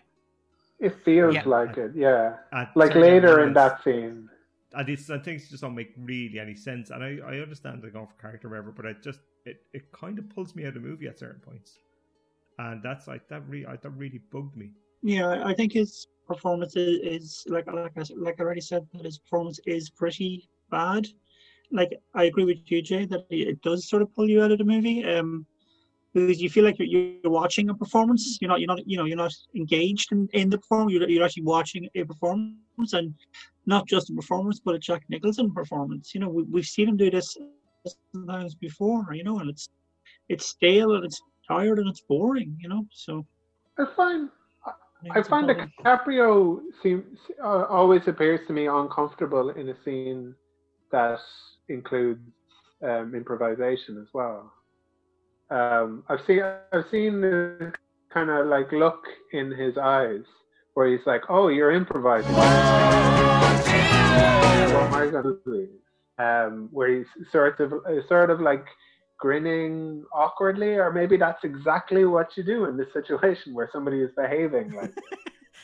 Well, I, I think that works for this Um, film though because you know he's he's in an uncomfortable situation and he's out of his he's out of his depth for a lot of the time and he's just winging it. So I think it sort of works. Uh, I think that's why I think his performance is the best one in the film. I I I, I will want to go to bat for the Wahlberg performance. I think it's great, personally speaking. Um, I, I quite like the Wahlberg. You know, that was almost Ray Liotta. I, yeah, well, I, I think Wahlberg to some degree pockets the film in a role that I was remarkably stunned that he could pull off. oh, yeah. And I know it's kind of broad and it's simple, but it, it the lines he's given are dynamite. They're probably the best lines in the film. Apparently, a lot of At that was improvised. They're great. Apparently, that was Really? what Prince Well, Decide there on. you He was, he was told that he could improvise. But I, I, I think he does it well. I, I, I really like him in it, uh, and I like him on screen. I think him and Baldwin tend to Bounce are off each kind other. of the best low key kind of performance in it. Like they're really really good. Baldwin has done a couple of films with Scorsese now. He's in The Aviator as well, and he's he's good. He like Scorsese can get something out of him that I really like. An actual performance um, rather than a caricature. Yes, Uh, what I will say before we move off Nicholson entirely, um, two quick things. First of all, is that it was that sequence with the dildo in the porn theater that inspired uh, Matt Damon. Apparently, this was all a very collaborative mechanism. In fact, the writer was actually on set as well to rework the script in real time in accordance with this stuff. But apparently, it was after Matt Damon discovered that Nicholson was heavily pushing for this kind of like dildo slash kind of like you know sex aspect of the film it was Damon who came up with the idea that his character would be impotent. Um, that was apparently his big push, and it- the idea was that I should lose every fight that he's in. That Sullivan should lose every fight that he's in in the movie. That basically, so if you want that contrast between Costello and Sullivan, um, and also the fact that yeah, Nicholson. Um, I will in a moment argue in defense of Nicholson. I'm actually quite fond of Nicholson's performance here, um, but it is it is worth noting that like he was very. We talked a little bit, I think, on Raging Bull about Scorsese's general discomfort with actual sex scenes. There's a lot of psychosexual tension in Scorsese Yes. movies, but generally not a lot of sex. And in fact, actually, it's notable that like The Departed is one of the rare examples of it, where you have several sequences of Costello being quite explicitly sexual. Um, and that was apparently all Nicholson's idea, including things like the sequence where he breaks Costigan's cast and hammers him with the shoe while screaming, Are you a rat? And then goes off with his girlfriend. Apparently, the girlfriend being there um, was Nicholson's idea, or the wife being there, Gwen. Um, but also even things like the sex scene, where apparently there was a bit of argument between Nicholson and Scorsese in post production about how much of the sex scene would stay and how much of it would go, um, which is is interesting. Um, because you do get a real sense, like reading about the Departed, you get a sense that like Scorsese got more than he asked for with Nicholson. Um, he really got Oh more yeah, than and I, I, that's why I kind of, I kind of half agree. I'm rarely defensive, but I'm half, I kind of half agree with you and half agree with Aoife that it's both kind of a terrible performance and kind of important to the interesting parts of the film that I like, and it adds to it. And, And so I think- I'm in a weird position of kind of neither one nor the other on it in a lot of ways. Like, because it genuinely feels like in its defense I, I completely get what Aoife is saying and i completely understand like there are people who do not like those large performances. I think when we talked about gangs of new york we talked about like daniel day-lewis skirting the line in that respect. I i, I, think, think, day-lewis is, is in a bigger film in yes. yeah yeah no it's it, than this is. But i think that like it it works for this film that you get a sense that the film itself cannot contain Costello because you have this weird recurring motif where characters basically treat him as God. Where, like, when Costigan's riding in the car with his stupid cousin, he's like, as far as you're concerned, it's God. Or you have, you know, Cos- Costello himself saying, God don't run the bingo in this diocese. So you have the idea that, like, within the film, Costello is this force that is terrifying and awe inspiring and uncontrollable to everybody around him. And like, you know, I, I think that thing that Andrew mentioned where like is is Billy Costigan afraid of Costello? Or is Leonardo DiCaprio wondering what the hell is going on and not sure how he's going to Yeah. react as an actor? Whether those tensions are, you know, working together or against each other, I think that they enhance the film as a whole. And I think that you wouldn't get that without Nicholson's performance, perhaps. So I, I do have a soft spot for that kind of larger than life aspect of it. It is very hammy, it is very silly. Um, it often feels like he's playing power games, both with the other actors and with the director. In fact, um, Yeah. actually, here's here's one that that is very much Nicholson playing a power game. Did you notice the baseball cap he wears in the film? No, that's a New York Yankees or something. It's a New York Yankees cap. Yeah, it is indeed. Yeah. Um, there's an actual quote from his interview with New York Magazine where he said, First of all, they wanted me to wear a Red Sox hat, he grumbles. But I said, all things being equal, I don't want to. And apparently that was the end of the discussion as far as Nicholson was concerned, um, which is insane, to be absolutely frank, but it, it feels, it gives him a bit more of an edge or a bit more weight, I think. It makes it feel. To I'm be fine with that kind of thing. Not everybody, not everybody from the city supports the thing. You know what Yeah. I mean? It's fine. Yeah. Plus, they were shooting in New like York. I, I don't that kind of thing doesn't bother me. Like I'd say, but it's very intransigent in Yeah. the way Nicholson can be. Yeah. So, and it is I don't noting. know. actually- That feels really weird. like the, the to to to play a a uh, a Boston Boston, crime line. character who like like fair enough he he he he doesn't he doesn't like um he doesn't like the church but the real kind of cathedral in In Boston. in Boston is Fenway Fenway Yeah, Park I'm from Dublin. I support Liverpool, so you know it's it's. it's ah not, that's uh, different though They don't tend to play each other like, in the like league. Every, everybody in Dublin supports Liverpool, like like like especially when they've just won a game. Um, the the the they Whoa, like come out of the rafters. Um, no, no, no, no, no. Sorry, sorry. That that that's um, it's it's it's a great club though.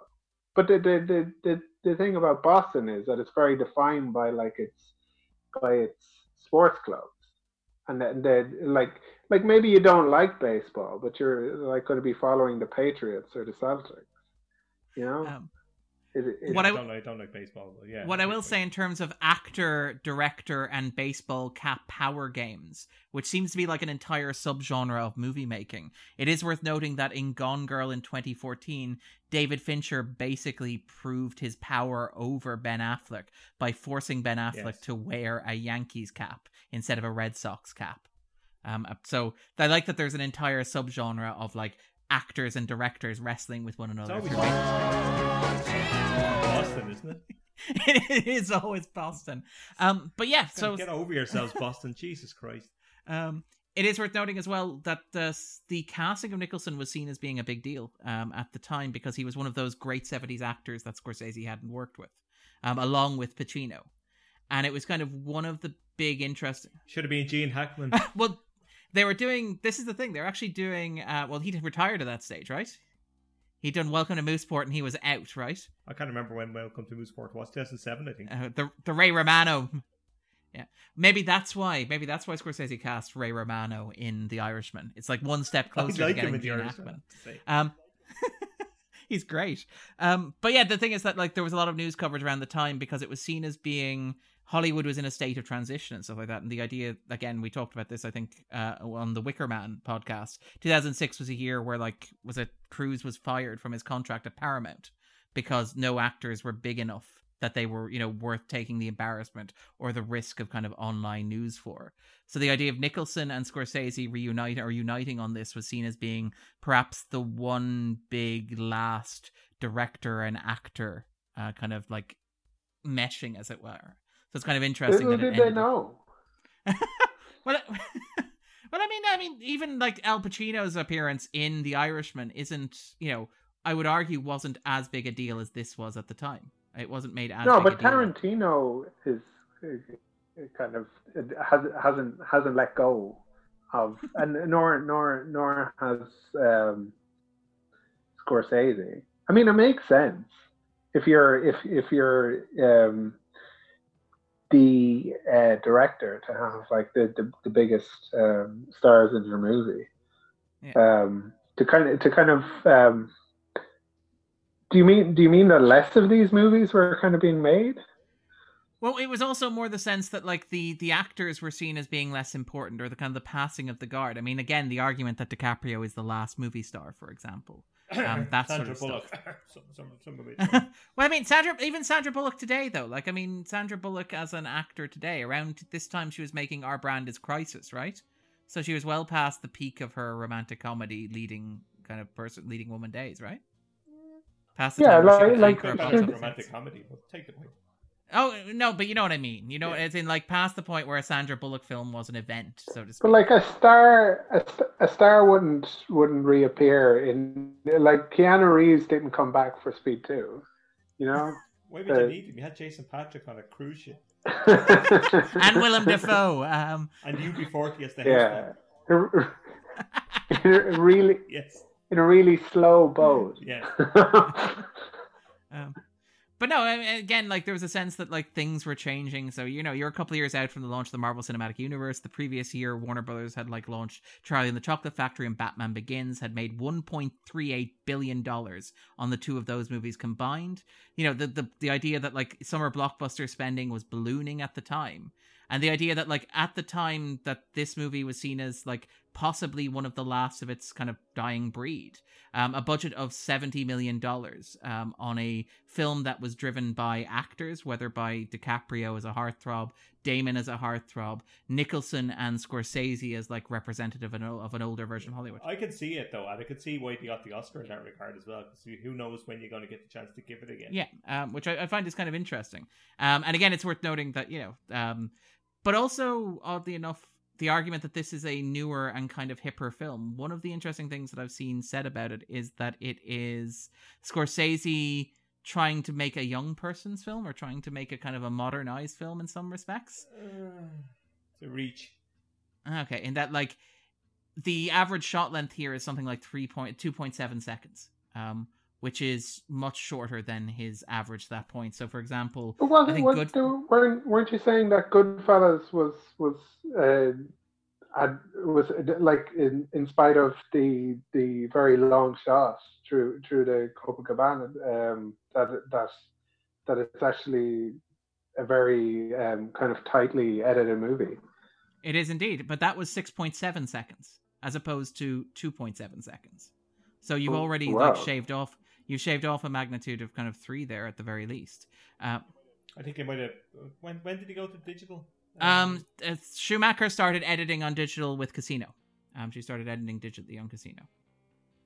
Okay, I think that might also be part of it in terms of uh, The kind of putting it probably in the leisure or whatever. Yeah. I don't know. Yeah, I could see it. um he asked Not that um, it's easy cutting things digitally, Darren. Uh, Yeah. we appreciate your work.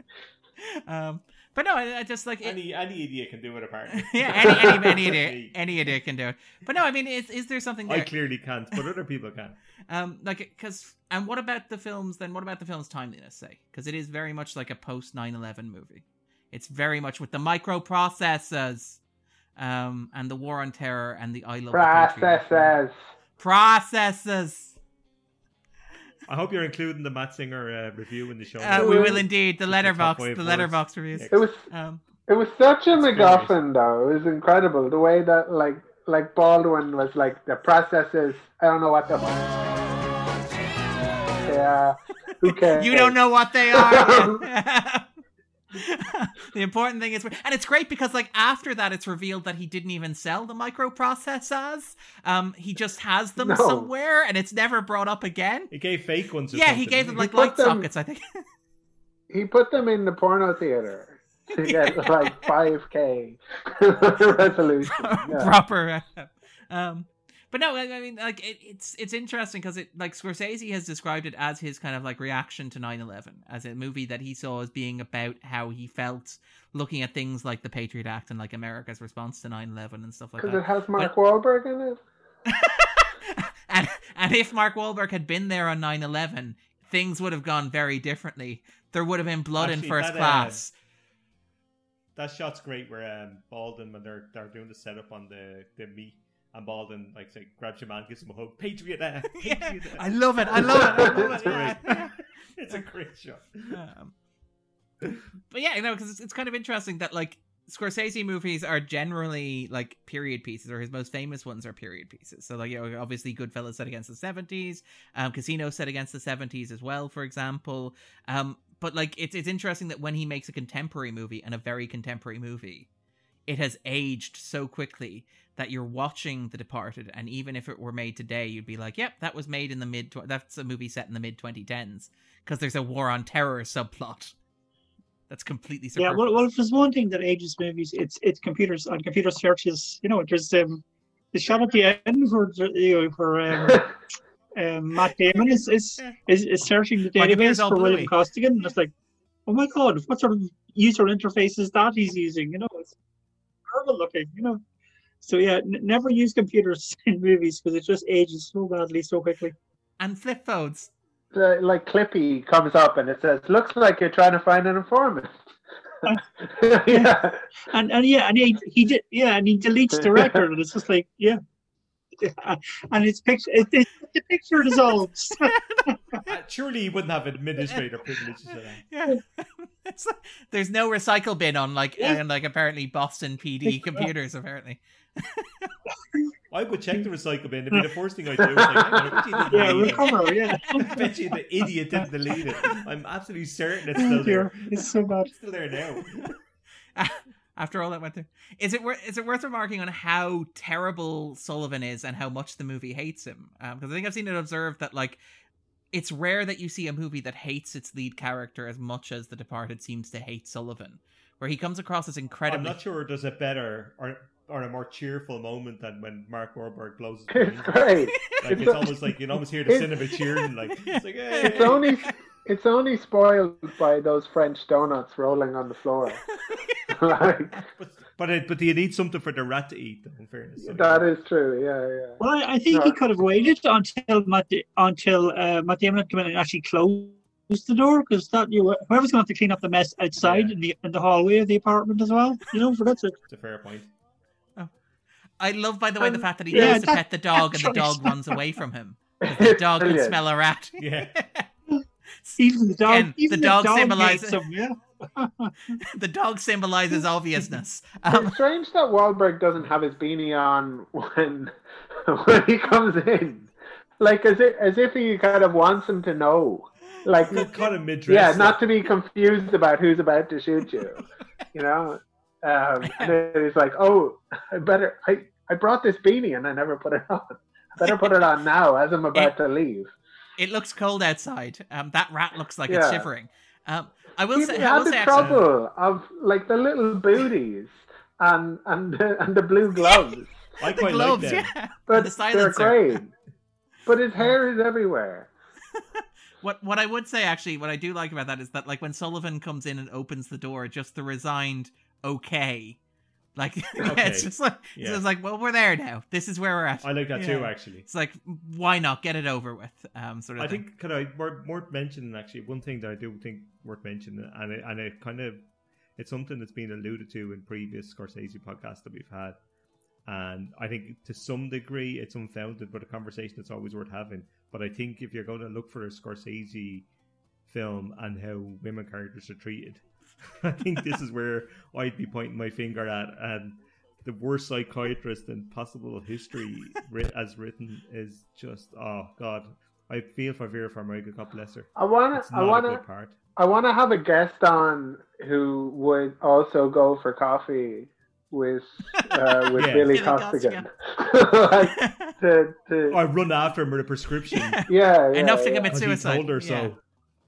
Yeah, They- I'd like, I, I just, I, I, she's a good actress, but she, she has to work to even get a semblance of dignity out of that performance. It's tough.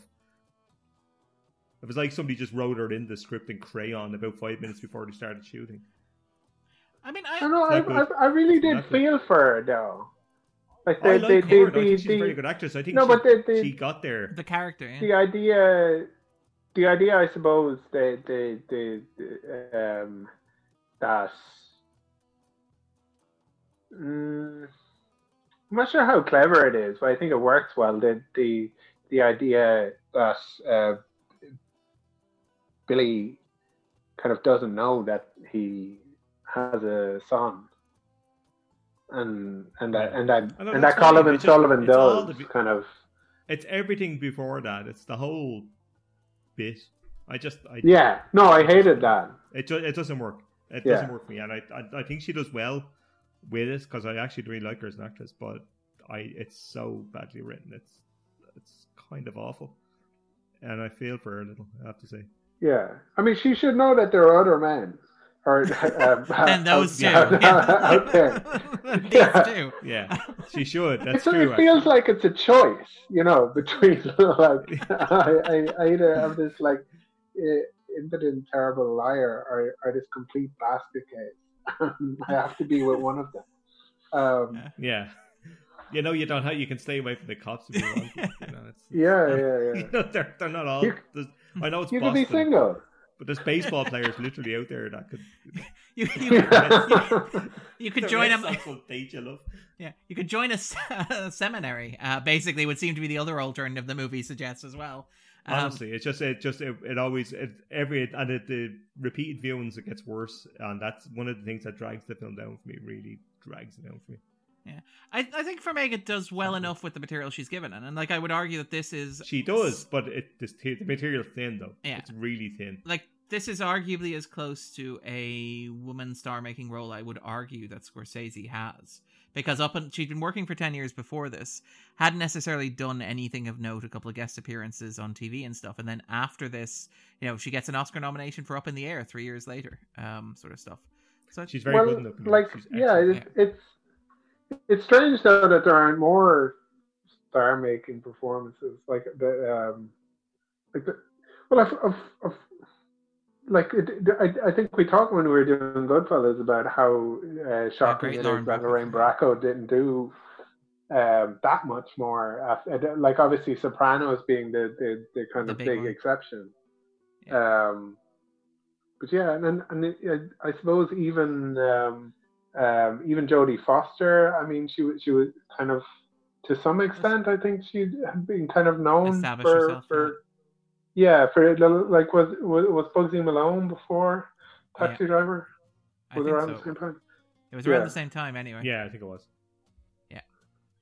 So it's, it's kind of interesting in that respect. Um, just very quickly, actually, I would argue I quite like the use of Matt Damon here, in large part because it capitalizes on that energy. Like a lot of the, the great casting, where like I think Aoife's right. It's DiCaprio's movie, and he walks away with it. And this is the point at which, I mean, we praised him in The Aviator, but this is where like Scorsese realizes what he can mine from DiCaprio, which is this incredible, Yeah, sweaty, messy insecurity and desperation. The I need to be taken seriously and I need to prove that I am who I say I am and that I have an identity outside of being a teenage heartthrob. So I got to prove myself no matter what, no matter how uncomfortable it gets. Um, and I think that like this is it's notable that this is the point where the narrative of Give Leo an Oscar began as well, because apparently um, Warner Brothers convinced DiCaprio to campaign as supporting actor for this movie. Um, and leading actor in Revolutionary Road, or I think, or no, sorry, lead actor in uh, Blood Diamond. Uh, when Oscar and, and yeah, Oh, remember yeah. that? For, the, for that South African accent. Yeah, yeah we do. Yeah, Um, I remember well. But uh, I mean, at least this accent was good enough. He kept it for his next movie with Scorsese, right?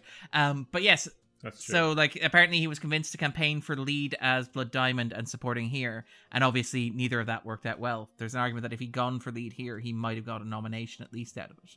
Um, he might have. but yeah, and so that's that's kind of where the kind of Leo give Leo an Oscar campaign sort of started. But I think that Damon is used well as well because you have that thing with Damon where he's capable of being incredibly charming and disarming and seemingly likable. No, no, sorry, uh, Damon, Matt Damon. Damon, Damon, hundred percent. I would agree with you. There's So a touch charmed. of uh, don't. There's a Domhnall Gleeson vibe. There's a creepiness to him, an underlying creepiness to him, and I think Scorsese minds that very well. underneath the pleasantness when you watch Damon, there's always a sense of like not quite rightness there. Like Yeah, the I original agree. plan was for Brad Pitt to play play the role of uh, Sullivan. That was although Brad Pitt turned it said eventually I was too old to do it, and so suggested Damon for the role, which again Yeah, seems wasn't very he a producer on this? he was indeed. Yeah, it was produced by Plan B with himself and Jennifer Aniston. I think when they were together. And Um, Bra- uh, Brad Grey. Yep, also as well. Um, but yeah, so no, I, I think that like I think the movie deserves credit for its casting of the two leads because I think it plays those star personas off one another, kind of gets what makes Damon work and gets what makes I'd DiCaprio agree. work, and and manages to kind of like ma- synthesize them into a movie. Like like um, I know Jay's not a big fan, but Once Upon a Time in Hollywood does the same thing with DiCaprio and Pitt Uh, where you yeah. have DiCaprio's frantic "I need to prove myself" energy, and Pitt's "I'm the hottest thing on God's green earth, no matter what I've done." Um, so I'm just gonna I'm just Yeah, gonna roll with it. That's probably fair, Um, actually. So I think that yeah, I, I really think that the casting of the two leads works works very well here, and doesn't get enough credit because I think as as we point out, a lot of people pay attention to the supporting cast, um, which is great, admittedly, with Wahlberg, and I think that I was just gonna, I was just gonna mention uh, the 21st century Sean Bean, uh, James Badge who tends to die in absolutely everything, and uh, and gets his here as well. He literally dies in practically every film, and I love him. I really like him as an actor. Is Um, he is he Fitzy or Delahunt or is he? No, he's, he's Sullivan's cop- best he's, friend. Uh, he's Car- yeah, yeah, so yeah. Oh He- who, yes. who turns up at the at the end to go. You know, we have to stick What's together. his It's like name? mate, uh, Trooper It's Bra- like Brannigan Brannigan, yeah, Bra- uh, something. Barrigan, Barrigan, Brannigan. Yeah. Yeah. it's just you and me now. We got to stick together. It's like, And- yeah, mate, you really didn't judge this one right. There's a reason. It's There's a reason you didn't make playing the Crow's detective straight out of the academy. Um, what, yes, yes, yeah. what I was have you got? This is worth shouting and worth giving a shout out to, by the way, is that there's a ver- a video that cuts um the final sequence or the closing sequences of The Departed to um. Mm, what you say? The hide and seek video from The Lonely Islander from Saturday Night Live, and it's absolutely brilliant. Um, so we'll include that in the show notes. I've never heard nor seen this, so uh, We'll- do that. we'll- so I want And what you say? yeah, say? you know that. And what you say was was it was was was like one of one of these kind of um, pivotal Andy uh, Samberg sort of, comedy yeah. videos. I think it was like 2007, Yeah. right? I'm, Year I'm kind of nodding along, but I have no idea what you're talking these about. hip kids with their online videos and s- Their, their, their, their music videos and digital their- first. See, um, but yet, Yes. so no, and it works perfectly with the material um that's given as well. But I, Noted. I, will I check kind of like the bloodiness of the third act, where it, again you have that sorting algorithm morality, where almost absolutely everybody gets themselves killed quite I quickly. don't mind it in theory. My issue with it is, and I remember this, and I don't know how Aoife remembers, but when I went to see it in the cinema when it came out initially, the one person shooting the other person shooting the other person Russian doll thing had people laughing in the cinema in very strange ways, and I'm not quite sure it works. but I I appreciate the almost black comedy vibe of it, like because Yeah. it, it, like it's it's because it's it's kind of funny, and if it's unintentional, then it's badly made. But if it's intentional, I'm I'm kind of Yeah, there's, there's a kind of sort of oh for God's sake moment where um, we find we find out that um, yeah the um, the other guy was also an informant for for um, everybody's an informant. Barrigan, you know, how many Everyone bloody is an informants are there? informant. For Just God's maybe sake, you know, wasn't. this Yeah, yeah. Costello was an informant. Yeah. Um, the guy whose tooth teeth he knocks out of the bookies is also an informant. It turns out. Yeah. And Scorsese has suggested that it's also entirely possible that the character played by Mark Rolston, Delahunt, the guy who dies and is buried, was actually an informant, and that wasn't just a police cover story as well. So literally everybody in this movie is an informant. Are they all rats? Or it's like they're it's like there's some sort of thematic kind of. Uh, yeah, we'll come back to that. But Aoife, sorry. Yeah, no, no, but there. that, that, that, that was just my point. I mean, that that's part of the sort of the plot contrivances of it. And then, then uh, at the end, it just felt like they were just like, oh God, how do we just finish this film off? You know, just uh, let, let's just shoot everybody. You know, just Kill them all in the same scene yeah, for no reason uh, whatsoever. yeah. It was, it was. Let's just have everybody, like in the room, just get up and say, "I'm a rat," and then everyone else will be like, "I'm a rat too," It's like a support like I'm Spartacus. Yeah. support Yeah, Yeah, but- these guys.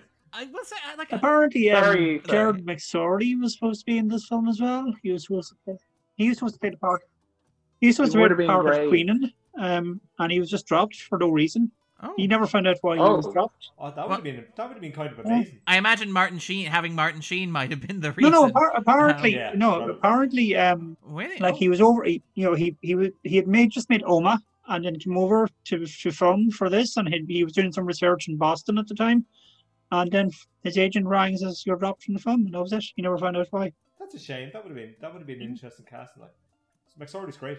Yeah, I think, I think he, he would have been good. That like, he would have been great as well as one of the um, like The Irish uh, gangster to, to to play De- Delahunt, maybe because Yeah. I, I I I I kind of enjoy. I enjoyed those two. outside. um, uh, Fitzy and French. You're like a. Fitzy and French are, are not uh, Irish at all. No, no, no, they're not. Um, but uh, Yeah, I, yeah, But I like um, the, they have great faces. the- like- I can't imagine Ray Winstone doing an Irish Yeah. accent. So no. Um, no, or attempting a Boston accent as well.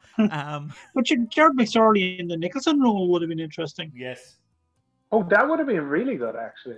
Yeah, like they'd never do it because it wouldn't be big enough for the for the American audience. But Can we Yeah, just say no. as well, actually, um, on Winstone, like I was, I would, I kind of went to see a lot of Winstone stuff back in the day in the cinema when he was kind of a little bigger than he is now, and all I can see now is like that bet three six five, you slag kind of vibe off him. Like every every role I see now just has that, like he's selling me a bookie, like, um, whereas he used to be an actor. Do you know what I mean? It's kind of weird. Like, and I'm a huge fan of his, like, but I just I can't separate him out anymore from that. Uh, I'm here to kill kind your per- monster. That, that Hale and Pace persona is the only way I can describe it. It's just really weird. Like I, I don't. really- I wish he'd stop doing it and go away for a couple of years and then come back. yeah, what I had the same feeling watching him in that um, a movie I really didn't enjoy at all was uh, uh, N- N- Noah. Um, with uh, Noah, with, Ru- with Russell. Crowe. Yeah. Yeah, yeah. But you have this bit where film. like And uh, very unpleasant. Ray Winstone's kind of like jumping up on top of some rock creature, and he's like, "Harry, um, you slag. you slag." Yeah. Oh lordy. I, I, I, I was going to wonder, like, could Ben Kingsley do um, Frank Costello? um, Baby, why Oh, are you you're all wet? to sexy beast territory now, aren't we? Oh. Yeah, yeah, yeah. yeah. Um, very quickly, actually, before we, we move on, then it is worth kind of taking a note about the ending, because the the rat and the famous sequence at the oh end. God, we must, the shot, mustn't we? we must. Well, that that's the point. It's one of the most contentious parts of the film. Um, it's one of the this films that provokes the most online debate and vile and ret- rhetoric and stuff like yeah. that. And so, how do we feel about the rat? Dare I ask? I don't mind it as much as I should. Um, because the film is so big in lots of ways, like it's so strange and it's, like it's not subtle before that. It's not as if it's suddenly just be, Yeah. you know, just gonna out of all of a sudden there's a rat. Like I mean, Nicholson ensures at many parts that the film is yeah, it's very clear what the themes are here. um, and that and that and the 500 people who are working for the FBI slash whoever. Like, so I, I, I mean, is it too much? Yes. Is it but, but is the entire movie too much? Yeah. Um, yeah, exactly. It, like it, it doesn't handicap the movie significantly in the car in the context of what's gone before. I think you know it, you almost annoy roll it and let it go. Like for me, or tr- yeah, is it as bad as the hands that built America at the end of Gangs of New York? No, it's not. Which is oh, no. the biggest crime no. uh, ever in a Scorsese film ever. Good Jesus! Don't do that to me, man. He's a he's a director who who puts lots of good uh, music in his movie. I don't think he like, put. I don't too think, much good music. I don't. I don't. I don't, I don't think he put that music in his movie. I don't think Harvey put that in. Yeah. But now he's in prison, so we can all enjoy that. Oh. But what I will say about the rat, which is, is kind of no uh, one's going to defend Harvey. no, there's not. Let's get into yeah. that, eh? so just, gotta, Andrew, would you like what to? What you were saying about yeah. how much you love Harvey? Andrew? Yeah, yeah. Andrew, would you like Brad your phrase? Grey. For... Brad Grey was Brad Grey was a very good friend of Harvey Weinstein. Okay. Oh, wow. Um. Yeah, I remember we so were judicious cutting going on this podcast, Darren. yeah. it's going to be cut at a frantic rate. Okay. Three point seven seconds average cut on this podcast. It seems. Um, Up from six point seven seconds on the previous. On the pre- yeah, on the I mean, I'm sure. I'm sure they're not friends anymore. No, I'm um, sure they're not. Yeah. No. Um, what I what I will say about the ending, which I find interesting, and then this is probably one of those big differences between American and Chinese cinema. Obviously, this is an adaptation of Infernal Affairs. Big difference in the ending between this and Infernal Affairs is that Infernal Affairs lets the corrupt cop live uh, whereas Infernal Affairs, whereas so The Departed ends with an almost kind of again almost like Catholic moral judgment that oh well, retribution. Sure, yeah, that's yeah. it. Costigan can die, but Sullivan has to die as well in order for there to be Yeah. cosmic balance. Which No, is, I can see that. Which is interesting. That, scores Scorsese though. You, You also you also have to balance. You, you also have to balance out Anthony Anderson somehow. Um, well, that's what James Badge Dale does. Yeah. somebody has to die for him. but maybe you do, Yeah, maybe yeah. you don't.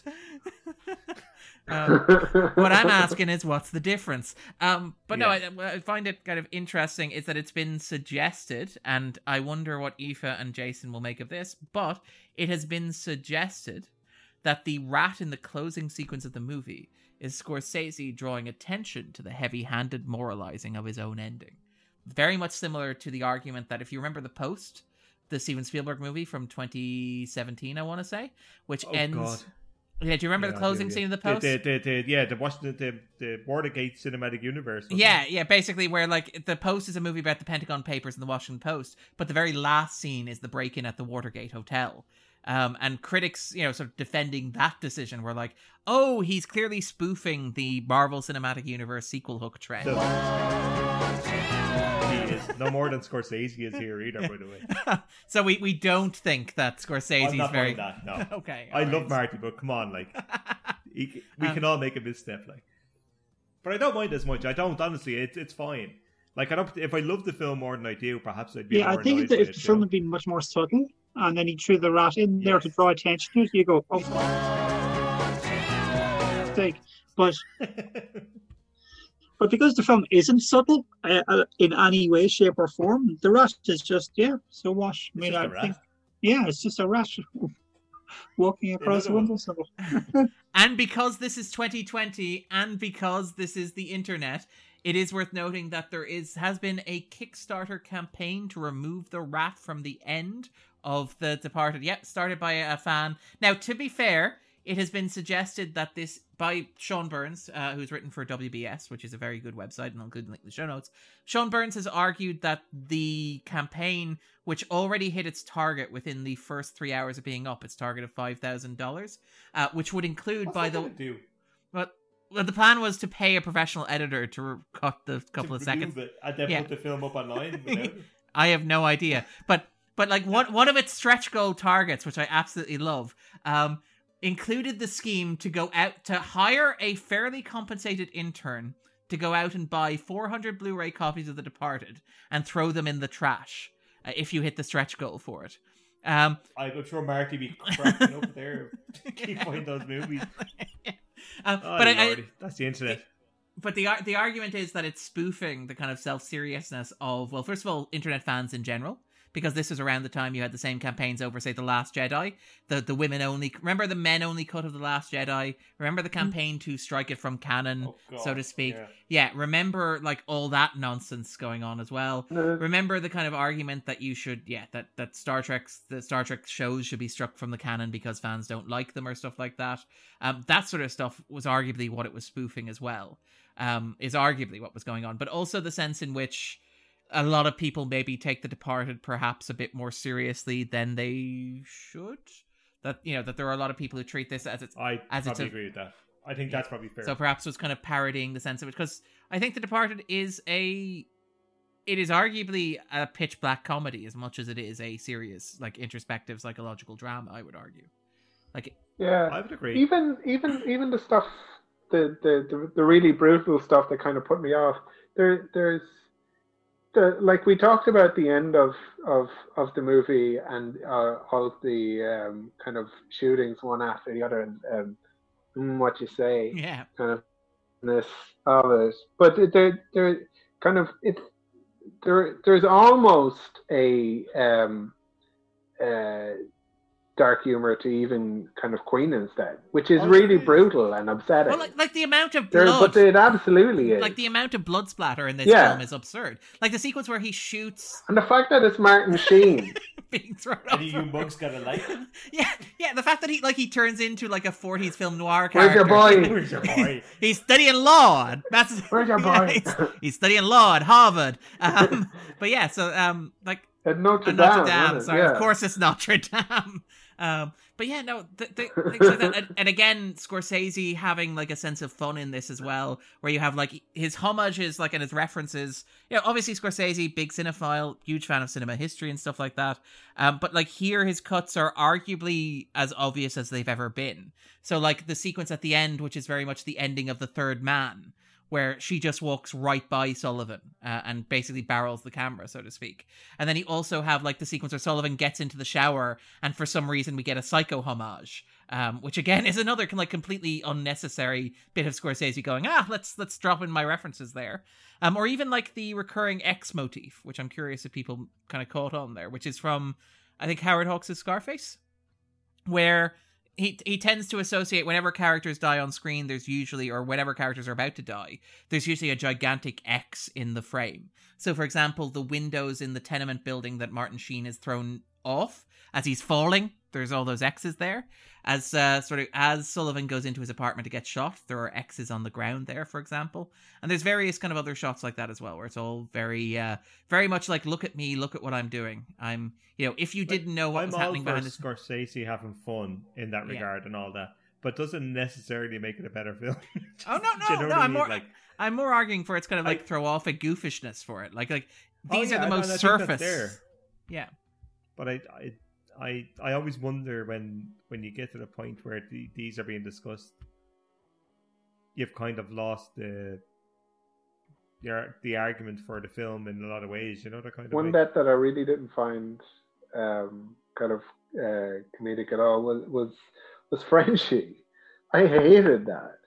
Him like in the car, just like blowing his brains out. That- that- And he just says, ah, feck it, and then puts the gun to his head, basically. yeah, it just it's Mean just so like dark. Yeah. Yeah. Yeah. But again, it, it, it's like even even the sequence where yeah, where Costello's shot by Sullivan, and like he's shot in the chest, and then just blo- a fountain of blood throws spews from his mouth. Or when when Queenan lands on the ground beside DiCaprio, and there's just this big splatter of blood, like he's landed on a gigantic squib somebody left lying out in the street, and then you kind of cut to his body, and there's like, how did that blood fly so far from there? It, there's something kind of vaguely cartoonish about The Departed, I think. Like in terms of even things. Well, there's there's an even worse kind of a blood spurt than that. There's the from like the other side of the room. Oh yeah, uh, when they're beating the guy with the pipe. Fre- Frenchie shoots the guy. Yeah. Yeah, yeah, but no, no, no. When he like sh- sh- uh, shoots a guy in the face, and like um, Costigan is at the door. yeah, Um, and somehow gets splattered because of symbolism. Like, yeah, The blood symbolizes obviously. It's like blood in his eyes. Yeah. Yeah, and, and that that's probably the obvious symbolism of it as well. Is, is that he doesn't have blood in his hands; he has blood in his eyes because of the things he's seen. Yeah. Um, but I don't know. But no, I mean, I mean, and that sort of stuff is is kind of interesting because you do have like a lot of blues and even the way that it's shot by Michael Ballhaus, like the Chinatown sequence, which is kind of like very bright and very vibrant, and its use of colors perhaps a lot stronger than I, and particularly like the contrast between red and blue is a lot stronger than I would associate with a lot of Scorsese films, where they tend to be one. And I mean, obviously, I get that it's duology and this idea of a split personality, and it's almost as if this was a movie about two opposites that were opposite one another and were maybe opposites within themselves. But even like say the sequence in Chinatown or the porn theater where you have the blues and the reds together, it, it kind of lends it all a, a kind of an even more heightened reality or tone than I associate with Scorsese's work, I think. Uh, which kind of makes it feel kind of I like think there's probably a, a, a thesis to be written on the, the, the use of pornography in Scorsese films and the the, the odd choices he makes in that regard. Well, That like kind that, of seventies European uh, art house porn that he he probably got a, somebody to pick for him because he didn't he was afraid to look at it. because he, he condemned his soul would go straight to hell. But I mean, like, between that and taxi driver, like it's uh, yeah um but but that's the thing is like this is where it feels like scorsese playing all the hits because that sequence is yeah. like you watch it and it's like oh he's Oh, doing taxi driver or the sequence where costigan is at the bar and it's like oh that's a diuretic. My wife drinks it when she's on her period. What are you on is your period? And then beats him to a bloody pulp. That's very much like go home and get your shine box from goodfellas. It, it all feels like scorsese is aware of the fact that he's done all this before and is kind of you know i mean maybe you know maybe that was part of the reason why he didn't enjoy making it because it felt like it was just retreading old ground or something like that. But it, it still feels like he's almost giving people what he expects they want from him. Yeah. Um in a way think that's probably and fair. again like i would argue i would argue that maybe makes it a suitable oscar film for him because at least it's not you know as much as an atypical scorsese film actually exists because i don't think that it does but as much as say alice doesn't live here anymore if he won for alice doesn't live here anymore that would feel odd right as But, opposed to winning for this The thing 'cause- about what The Departed is interesting in that regard is that Scorsese could keep making and remaking these and making an absolute fortune. And say there's a studio that I'd love to give him a hundred million each time and get him to knock out these thrillers left, right, and center because he can Yeah. do them in his sleep to some degree with with Yeah. a fair amount of style and a fair amount of panache, and you know, yeah, like and make the money. even even with all the problems that he had on this. yeah, I mean, exactly. there was talk. Sorry, yeah, there, there was talk about a sequel, but um, Scorsese had no interest in doing it, so it was shelved. So, Is there anybody left? Who the hell's going to be? so well, that's it. Yeah, who do you? um, Mark Wahlberg adopts the rat. Dignam and the rat go on the run together. Oh, Dignam and the rat! That's the title. Get tell me you wouldn't watch that There you movie. Um, You also, you, you- yeah, I, I suppose you, you have um, Dignam and um, Alec Baldwin's character and a rat. They're they're And they're- together they solve they're, crime. Um, yeah, a, a mother rat leaves a baby rat on their doorstep, and they have to learn to look after it. Two men in a rat. Yeah. um, Exactly. what I want to mention actually, which is, is worth kind of because we haven't mentioned her um, already, the character of Gwen, who is the uh, wife of kind of Nicholson's character, um, who's somebody that I find interesting. She's not really a particularly well developed character in the narrative. She's played by Kristen Dalton, but I find her interesting in the context of the film, tying back to and giving us a nice bookend, perhaps. But that idea of kind of like sexuality and youth and Costello's obsession with youth, where you have like the the moment throughout where you know he's linked to the two men through violence and he's linked to her through sex but you have the sequence at the end where after costello's killed and gwen rings the phone and colin picks it up and he says gwen we lost costello as if to suggest that there's and again this is completely undeveloped and unexplored but i find it an interesting idea but the idea that you know Gwen almost moves in parallel to the two men, where there's almost like another version of The Departed that's about Gwen, because obviously she is the girl at the start in the store where he meets Sullivan for the first time. So she ends up kind of tied up in that. Um, she ends up kind of tied up in that narrative. where she's basically Yeah. another young person that kind of Costello is swept up. Oh yeah, yeah, that's her. That's the one who he asks, "Have you got your period yet?" Um, and when you do, call me. So you have the idea that like from the start, Gwen, Because he, because he has a bar that can serve her cranberry juice. it's a it's a diuretic. Um, but yeah, no, I find that I do find that kind of interesting that there's this suggestion, this parallel between Colin and Gwen and their relationship to Costello, and the idea that it's father-like but also warped and wrong. Obviously, sexual with Gwen and violent with Colin. And it's something Yeah. the film doesn't delve into as much as it might, and I don't know if it would be a better film if it did, or perhaps it would completely throw the tone of the tone of the film off. But I found it interesting. But see, that that's it. The, even the things, such as that that I mentioned earlier in terms of what interested me in the film. If I got that film, I'm not sure it'd be a better film. I'm not sure it'd work at all. It wouldn't have made three hundred million dollars worldwide, Jay. It cer- no, it certainly would not. Uh, I think that's for sure. But yeah, um, all right then. So I think we're about ready to wrap up, unless there's anything anybody else wants to add. So is there anything we haven't talked about already? Anything anybody else wants to discuss? Any scenes? Any characters? Any beats? No, I, We haven't I, talked I about just Alec underlined Baldwin. the James Badge Dale thing, but that was it. Yeah. I was very happy to bring that up. Um, I, I guess we, we, we spoke about food waste. I'd say the, the, the slow and kind of pointless release uh, re- reveal of Frank Costello is is the kind of um, is the obligatory RoboCop reference. where he's lurking in Uh, the shadows, where he seems. But like you, it, there's no reason for him to kind of slowly be revealed to be Jack Nicholson. It's like you get it immediately. You know, and he's all over the Him poster. coming out of the dark. Uh, yeah. No, but I, I assumed that was an age thing that they didn't want to show him, you know, because Right. Nicholson was, yeah.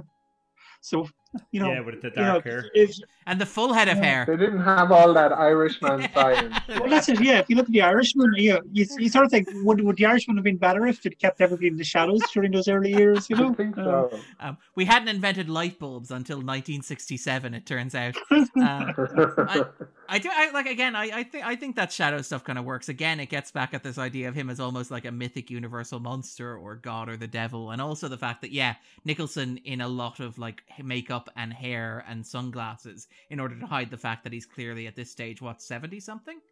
Um, you think he's 70, yeah. yeah, at that stage. So I, I, I, I, think kind of. um, the scene as well where uh, just in terms of we're talking about not subtle, where I think he's at is it an opera with the two women and it's all Yes, bathed yeah. in red. Like- yeah, just in like, case uh, you don't get it. just in case It's almost as if they're trying to tell us that he's evil. Oh, oh no. I wonder like, how we're supposed to wasn't feel. horns in the silhouette. Like, well, no, there was a horn, Jay. It just wasn't on screen at that moment in time, apparently. and it wasn't. Uh, and Um, it wasn't on his head either. Uh, Yeah. Uh, yeah, the cocaine. Like again, right. like, you you could you could really tell like the battle between like Nicholson and kind of Scorsese in that sequence because you have the Oh, moment yeah. where he gets the cocaine, he gets the cocaine and throws it on the bed and tells her it. not to come up on yeah, and tells her not to come up until she's numb. And like then you just have this fading montage of Nicholson's eyebrows, and it's like, what what's going on? I know I don't want to know what's going on, but I also wonder what's going on because again, yeah, Nicholson like. Yeah, yeah. There's, there's some other Nicholson stuff in there where apparently some of Nicholson's improvs around the um you know the early scene where they killed the couple by the airport. yes, Um yeah, where Hmm. the bot and she fell funny, which is apparently a Nicholson fell funny. improvisation. yeah, And apparently that's a good line She though. felt Giving- yeah. yeah, and giving Frenchie an axe was also like a Nicholson improvisation in that scene as well. Um and apparently there was a line that was cut where it's like, now I wanna I really, really wanna screw her. Um which was apparently something that Scorsese did cut from the scene where it's like, okay, too far, Yeah. Jack, let's rein it in. Um but yeah, so at Oh, in yeah, terms of, right. of other, in terms of other stuff worth noting that despite the fact that this was a move towards asian cinema and despite the fact that you know scorsese which apparently hugely influenced by stuff like old boy and obviously infernal affairs in making it the film was ironically banned in china because of its somewhat less than flattering representation of the chinese government the microprocessors. microprocessors and the, the government official who appears in the background of the deal for no reason whatsoever uh, which is fascinating I just one other thing to mention actually that um, that's nothing to do with this film as such, but uh, I don't know if anybody's seen Toni Erdmann, the German comedy from a few years ago. the dark comedy yeah Um, One of your It- favorite films it's of the year, if I remember correctly, right? it is it's one of my favorite decades. Great, but Nicholson apparently a story came out a couple of years ago. Nicholson was being considered to come out of retirement for the remake of Toni Erdmann. And I remember thinking to myself, because I'd already oh, watched the film and I'd read about it. It's like this is going to be even bigger than The Departed. His part, like it's going to be monstrous. They're going to get some first time director out to do it as well. He's going to stomp all over the thing Godzilla style. and I kind of wanted to, I wanted to invest in it. I would have put money up just to see it. Like, like for all the crap that we Oh god, I still want to see for it. all the crap that we give Nicholson, like it, the stuff that he does with Nancy Meyers is actually very restrained. Like it's actually some of his most delicate Yeah. stuff in recent years. I I find did it. some great stuff in the seventies, like Oh, uh, absolutely, Freddy's pieces there and all the great Yeah. stuff. Like No, I just I before he find went full ham in The Shining. Like what that that's it. But I find it interesting. That's like he goes full ham when he's like got Scorsese directing. But when it's like Nancy right? Meyers, yeah, when it's Nancy Meyers doing like a rom com with Diane Keaton, it seems like he's a he's a pussycat, uh, which I kind of love about. I know, right? Like. Very strange. Very strange. Um, all right then. Um, I think that about wraps it up. Unless there's anything else you want to talk about, anything that we haven't discussed already with regards to the microprocessors Oh, I think we, I think or the cars. just one thing. Actually, one thing: the chocolate stack dessert, the biggest penis on a table in a restaurant ever. I don't know what even Yeah. what it is. I don't know what I'm looking. How are we supposed to even touch it? It's like what? What are you talking about here? That's, but that's they have the this, most but they incongruously shaped dessert I have ever seen. Scorsese warned Damon the day before that Vera Farmiga was going to pull out this dessert.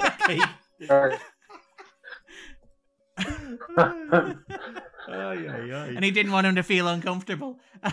No, he didn't. kind of kind of amazing to imagine kind of Scorsese having those conversations because he seems like such a timid man around the subject as well. I um, 70 Scorsese full of coke would have had that conversation.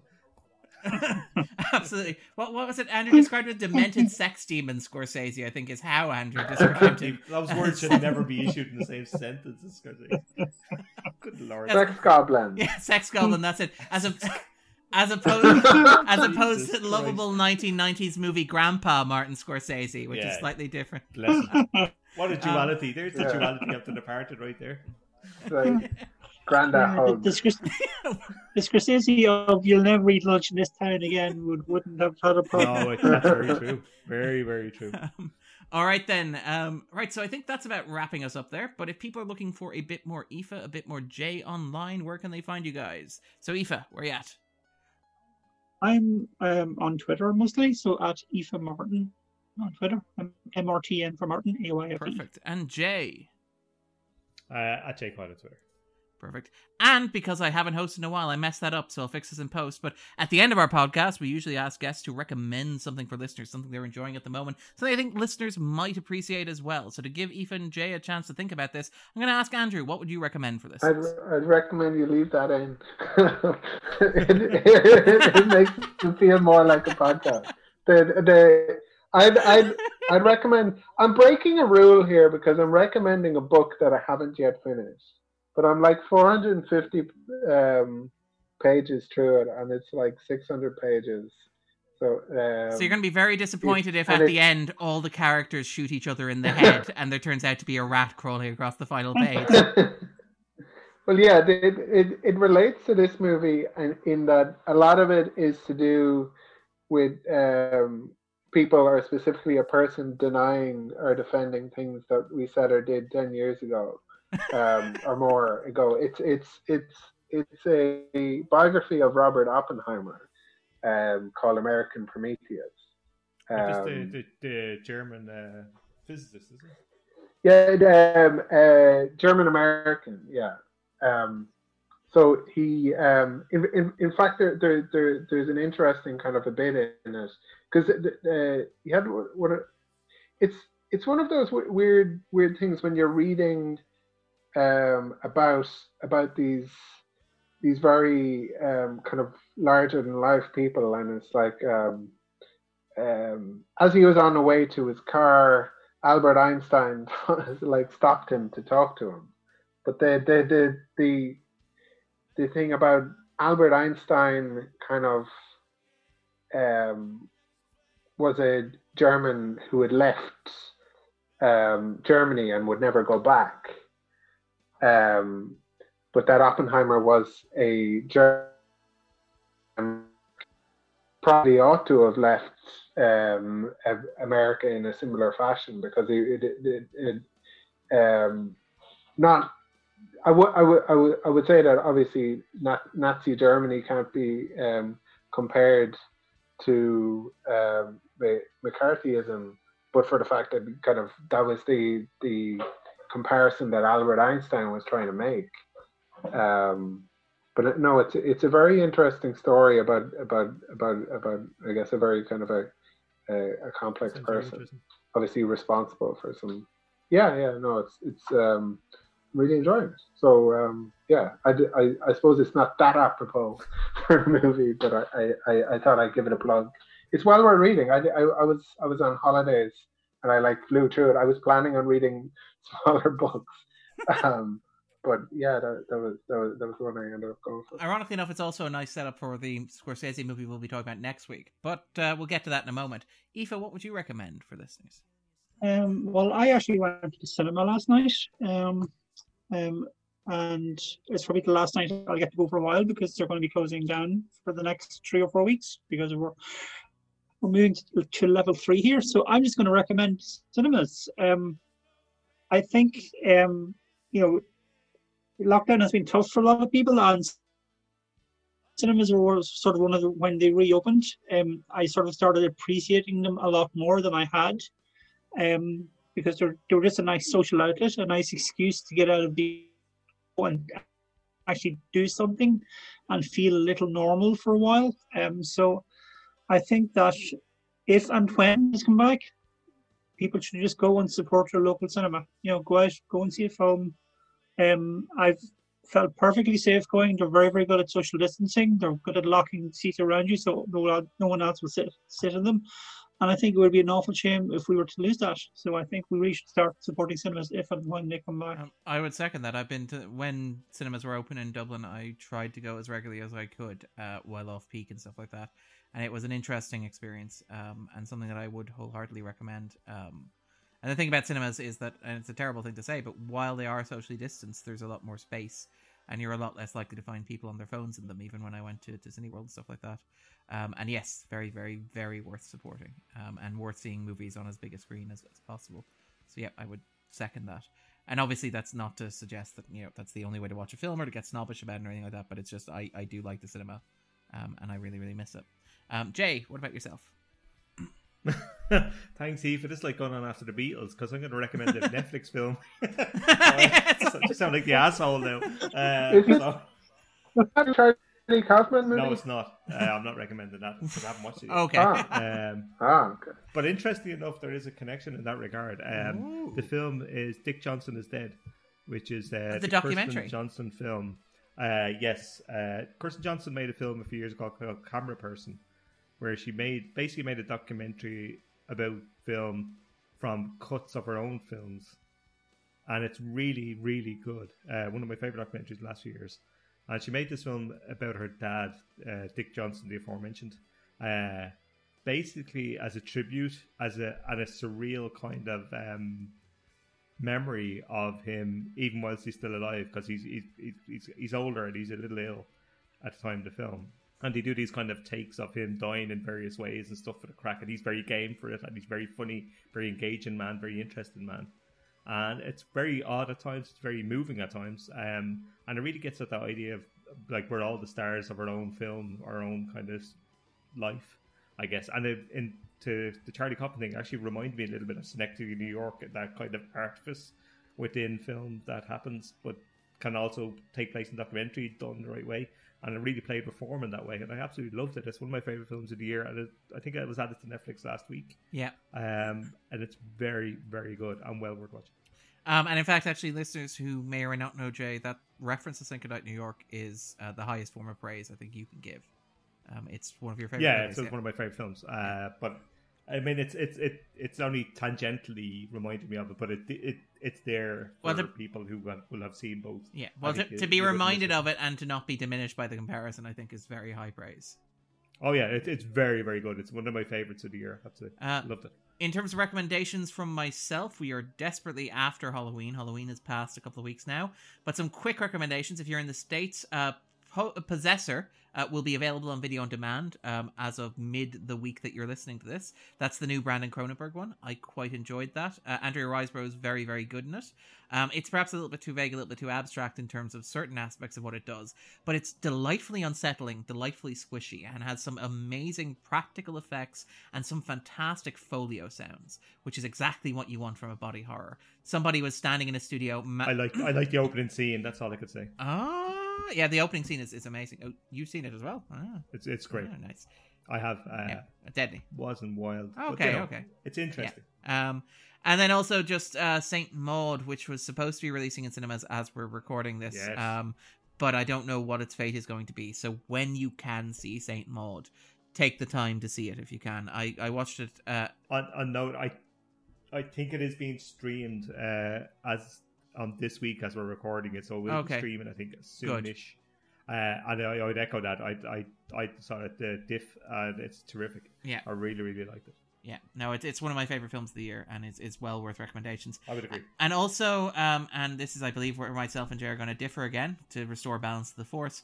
Um, Back I to normal. Uh, back, life, yeah, normal service. How many recommendations do you get there? F- fine, fine, all right, fine. As many as he Feck- wants, he's feck- editing. feck it then. All right, fine. I don't. I I reckon. No, no, No, no, tell no, me no, I want to no. know now. No, really do want to know now. Okay. I, wa- So do I. the Haunting of Bly Manor is on Netflix, and I quite enjoyed it. I am agnostic on Mike Flanagan as a director and as a writer, generally speaking, uh, but I found that I liked uh, The Haunting of Bly Manor a bit more than I liked The Haunting of Hill House, uh, Doctor Sleep, Oh. Oculus, and his other movies as well. I like Hill House though. I, I'm, Yeah. I'm well intrigued. Um, it's it, I think it plays more to his. I'm, I'm a bit iffy up or down on Flanagan Yeah. as well. But I think it's it's better because it's it's less of an overt horror and more of a kind of like an actual ghost story, um, which I, I kind of like in the old kind of gothic romantic sense.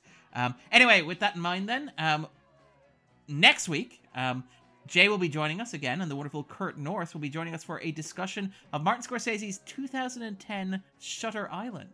A movie which has perhaps had something of a reverse relationship with his fandom and with film critics, as The Departed has. So I'm really looking forward to talking about that. We'll be back next week. Thanks so much, Bye. guys. me too. Cheers. Thank you. Thank you so much. guys.